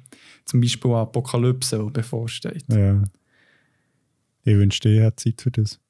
Ja, sag nicht. Chiefs Unknown. mm. Ja, ähm, also ich denke, Superheldinnen und Superhelden wird uns sicher weiterhin begegnen. Du hast es ja eigentlich schon, schon mal gesagt in der Episode. Ich glaube, also ja, das ist ein Thema, das natürlich bei weitem jetzt nicht ausgeschöpft ist. Ähm, wir haben jetzt aber im Advent wollen doch äh, eine andere Perspektive auf das Thema legen. Nein, also es ist ähm, ja, das ist jetzt mal unser erster Take so, zu dem Thema, aber wahrscheinlich Ja. wird es ja noch mehr geben. Ja, also ich finde, eben, gut, ich habe es vorhin so ein bisschen angesprochen, ich glaube, der Superheldinnenmarkt ist langsam so ein bisschen übersättigt, wobei, gell, jetzt kommt Wonder Woman 84 raus und ich freue mich sehr auf den Film, weil ich mega gespannt wird. Also der Trailer ist ja mega geil. Ähm, Hure, ja. also von dem her denke ich dann aber so, hm, is it really? Aber ja, jedenfalls gibt es auch Medien, die sich, sag ich jetzt mal, kritischer oder vielleicht so ein bisschen echt das Ganze nochmal aus einer anderen Perspektive anschauen. Und das finde ich immer schon mal sehr cool, vor allem für die Leute, die dann immer sagen, so, ja, mal originelle Idee und so. Jetzt haben wir gerade drei gebracht. Ja. Schaut doch mal die an. Definitiv. Aber wirklich, ich bin ja einer, der Superheld in Filmen liebt. Und ja, es stimmt, es hat mega, mega viel, aber übersättigt ist es nicht. Ich weiß nicht, ob der Punkt wird kommen. Shut up, sag nichts. Gang weg von dem Mikrofon. ich meine, sorry, der ganze Run bis zu Avengers Endgame ist ja der Shit. Gewesen. Natürlich hat es zum Teil Filme gehabt, die ja, ein bisschen gefloppt haben, aber ich meine, das ist doch so eine schöne Art von Entertainment, wo weißt, nicht den Anspruch hat, irgendein Oscar-worthy Film zu sein, der mega schwer ist, sondern es ist leichte Kost, die spannend ist, die aber auch Emotionen auslöst. Ja, ich meine, warum gibt es Leute, die, die sich irgendwie zum tausendsten Mal wieder Friends einziehen, alle Staffeln, wo ich gerade so gut ein wiederkehrendes Genre alle Jahr wieder habe, ein paar Filme, wo ich mich kann berieseln kann. Ich fühle mich wohl in diesem Genre. Und ja, und ich, also ich finde, es ist natürlich auch eine Frage vom. Also, das ist ein bisschen blöd, wenn ich das sage, aber. Also, Avengers zum Beispiel ist ja wirklich, also ich meine, das ist Popkultur. Also, ja. Und das ist ja eigentlich erstaunlich so aus der Sicht jetzt vom 20. Jahrhundert auf das 21. Jahrhundert, dass plötzlich so Sachen wie jetzt eben Superhelden oder, oder vor allem Comic-Superhelden so breit populär sind worden. Also das hat man sich ja irgendwie vor 20, 30 Jahren auch nicht erwartet, dass das so wird in Popkultur einschlagen. Dass es vorher schon bei Leuten das Thema war, aber es war ja schon eher ein Nischending. Also ich meine, ja, man hat es immer wieder probiert, also Mhm. mit äh, mehreren Anläufen ja, so Superheldenfilme zu etablieren. Genau. Aber schon Genau. fehlgeschlagen meistens. Und das, ich finde es irgendwie noch interessant, weil halt wie mit diesen Filmen auch sehr viel so. Also, man könnte jetzt äh, Social Justice Warrior sagen, wenn man irgendwie das Negative beurteilen aber es hat ja auch sehr viele Sachen, also zum Beispiel äh, Black Panther, wo ja wirklich, ja, einfach auch so Zeichen ein gesetzt hat. Zeichen gesetzt haben, eben, und, und zwar Zeichen gesetzt haben in Popkultur. Und ich finde, Ja. es gibt halt sehr viele Arthouse-Filme oder, oder äh, irgendwelche so Nischenmedien, die sich mit schwierigeren Themen auseinandersetzen und das finde ich auch nach wie vor unterstützenswert, aber ich Sicher. finde, es ist eben schon noch mal etwas anderes, wenn so Sachen Einzug finde ich wirklich Popkultur und das finde ich sehr schön. Finde ich auch. Finde ich auch. Ja, und ich meine, Marvel hat dort so eine Formula gefunden, wo, wo sie wirklich mega breit gefächert Zeug anbieten Filme können anbieten wo an sich mega interessant sind. Also wir nehmen Mechanik äh, Thor Ragnarok, wo einer von der coolsten Marvel-Filme ist, meiner Meinung und von diesen Einzel-Marvel-Filmen, nicht die Avengers. Oder hast du irgendwie Guardians of the Galaxy oder kann ich The Winter Soldier, alles wirklich mega coole Filme. Und ich glaube, jetzt fühlen sie sich glaub, so wohl, dass sie auch mit diesen SuperheldInnen ein bisschen anfangen experimentieren. Also wenn du da die Disney Plus ähm, Exclusives anschaust, die kommen, Mhm. hat sie ja zum Beispiel Wanda and Vision. Mhm. Hast du mal den Trailer gesehen zu dem? Nein. Hunger crazy im Fall. Also, Okay. es ist wirklich, sieht ultra freakig aus. Und es wird ja auch noch irgendwie eine Loki-Serie rauskommen, Mhm. wo, glaube auch noch recht lustig wird sein. Also, weißt du, ich meine, das finde ich ja so cool, wenn du irgendwie so eine Franchise hast, die du aufgebaut hast und dann von dem kannst du rausbranchen. Also, ich meine, bei Star Wars, äh, die Hauptsaga wird ja von vielen ja mega ähm, kritisiert, jetzt die drei weiteren Teile. Aber ich meine, wir haben Rogue One bekommen, der mega gut war. Oder von vielen als mega gut angeschaut ist worden. The Mandalorian, der einfach eine Bereicherung für das ganze Star Wars-Universum war. Und äh, weißt das finde ich geil, wenn es so die grossen Franchises gibt.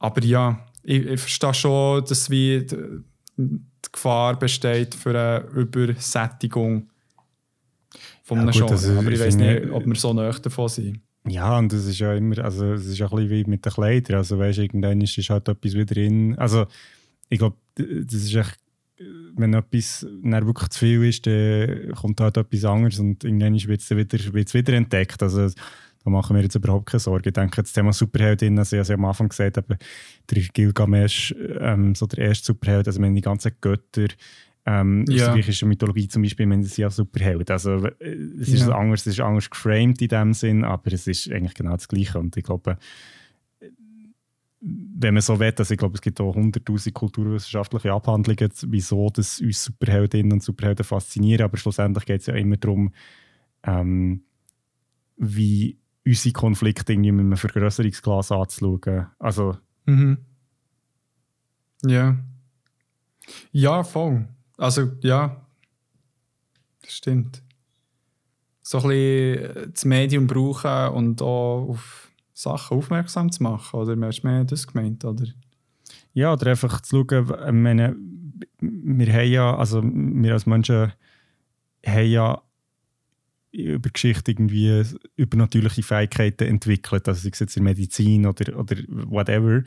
Und die Frage okay. ist, was machen wir mit denen? Und das ist, wird eigentlich in allen Superheldenmedien immer wieder neu gefragt. Und, ja. Ähm, genau. With great power comes great responsibility. Oder sagt man so? Ja, der äh, Ben hat das gesagt. Der Ben, rest in peace. Oh, ich freue mich mega auf das Miles, äh, Miles Morales äh, Spider-Man-Spiel. Ja, stimmt. Ja. Das ist, glaube ich, auch gut. Hey, dann würde ich sagen, ähm, gehen wir langsam zum Schlussschluss. yes. ähm, aber es ist für mich auch ein Thema, wo, wo, wo ich jedes Mal darüber reden kann. Ich habe noch so viele Filme, so Superhelden und Superheldinnen, die ich möchte einziehen. Stimmt, ähm, Black Widow kommt ja auch noch. Ja, stimmt, genau. Sieht auch recht cool aus, der Trailer. Und ja, das, das Fass ist noch nicht ausgeschöpft.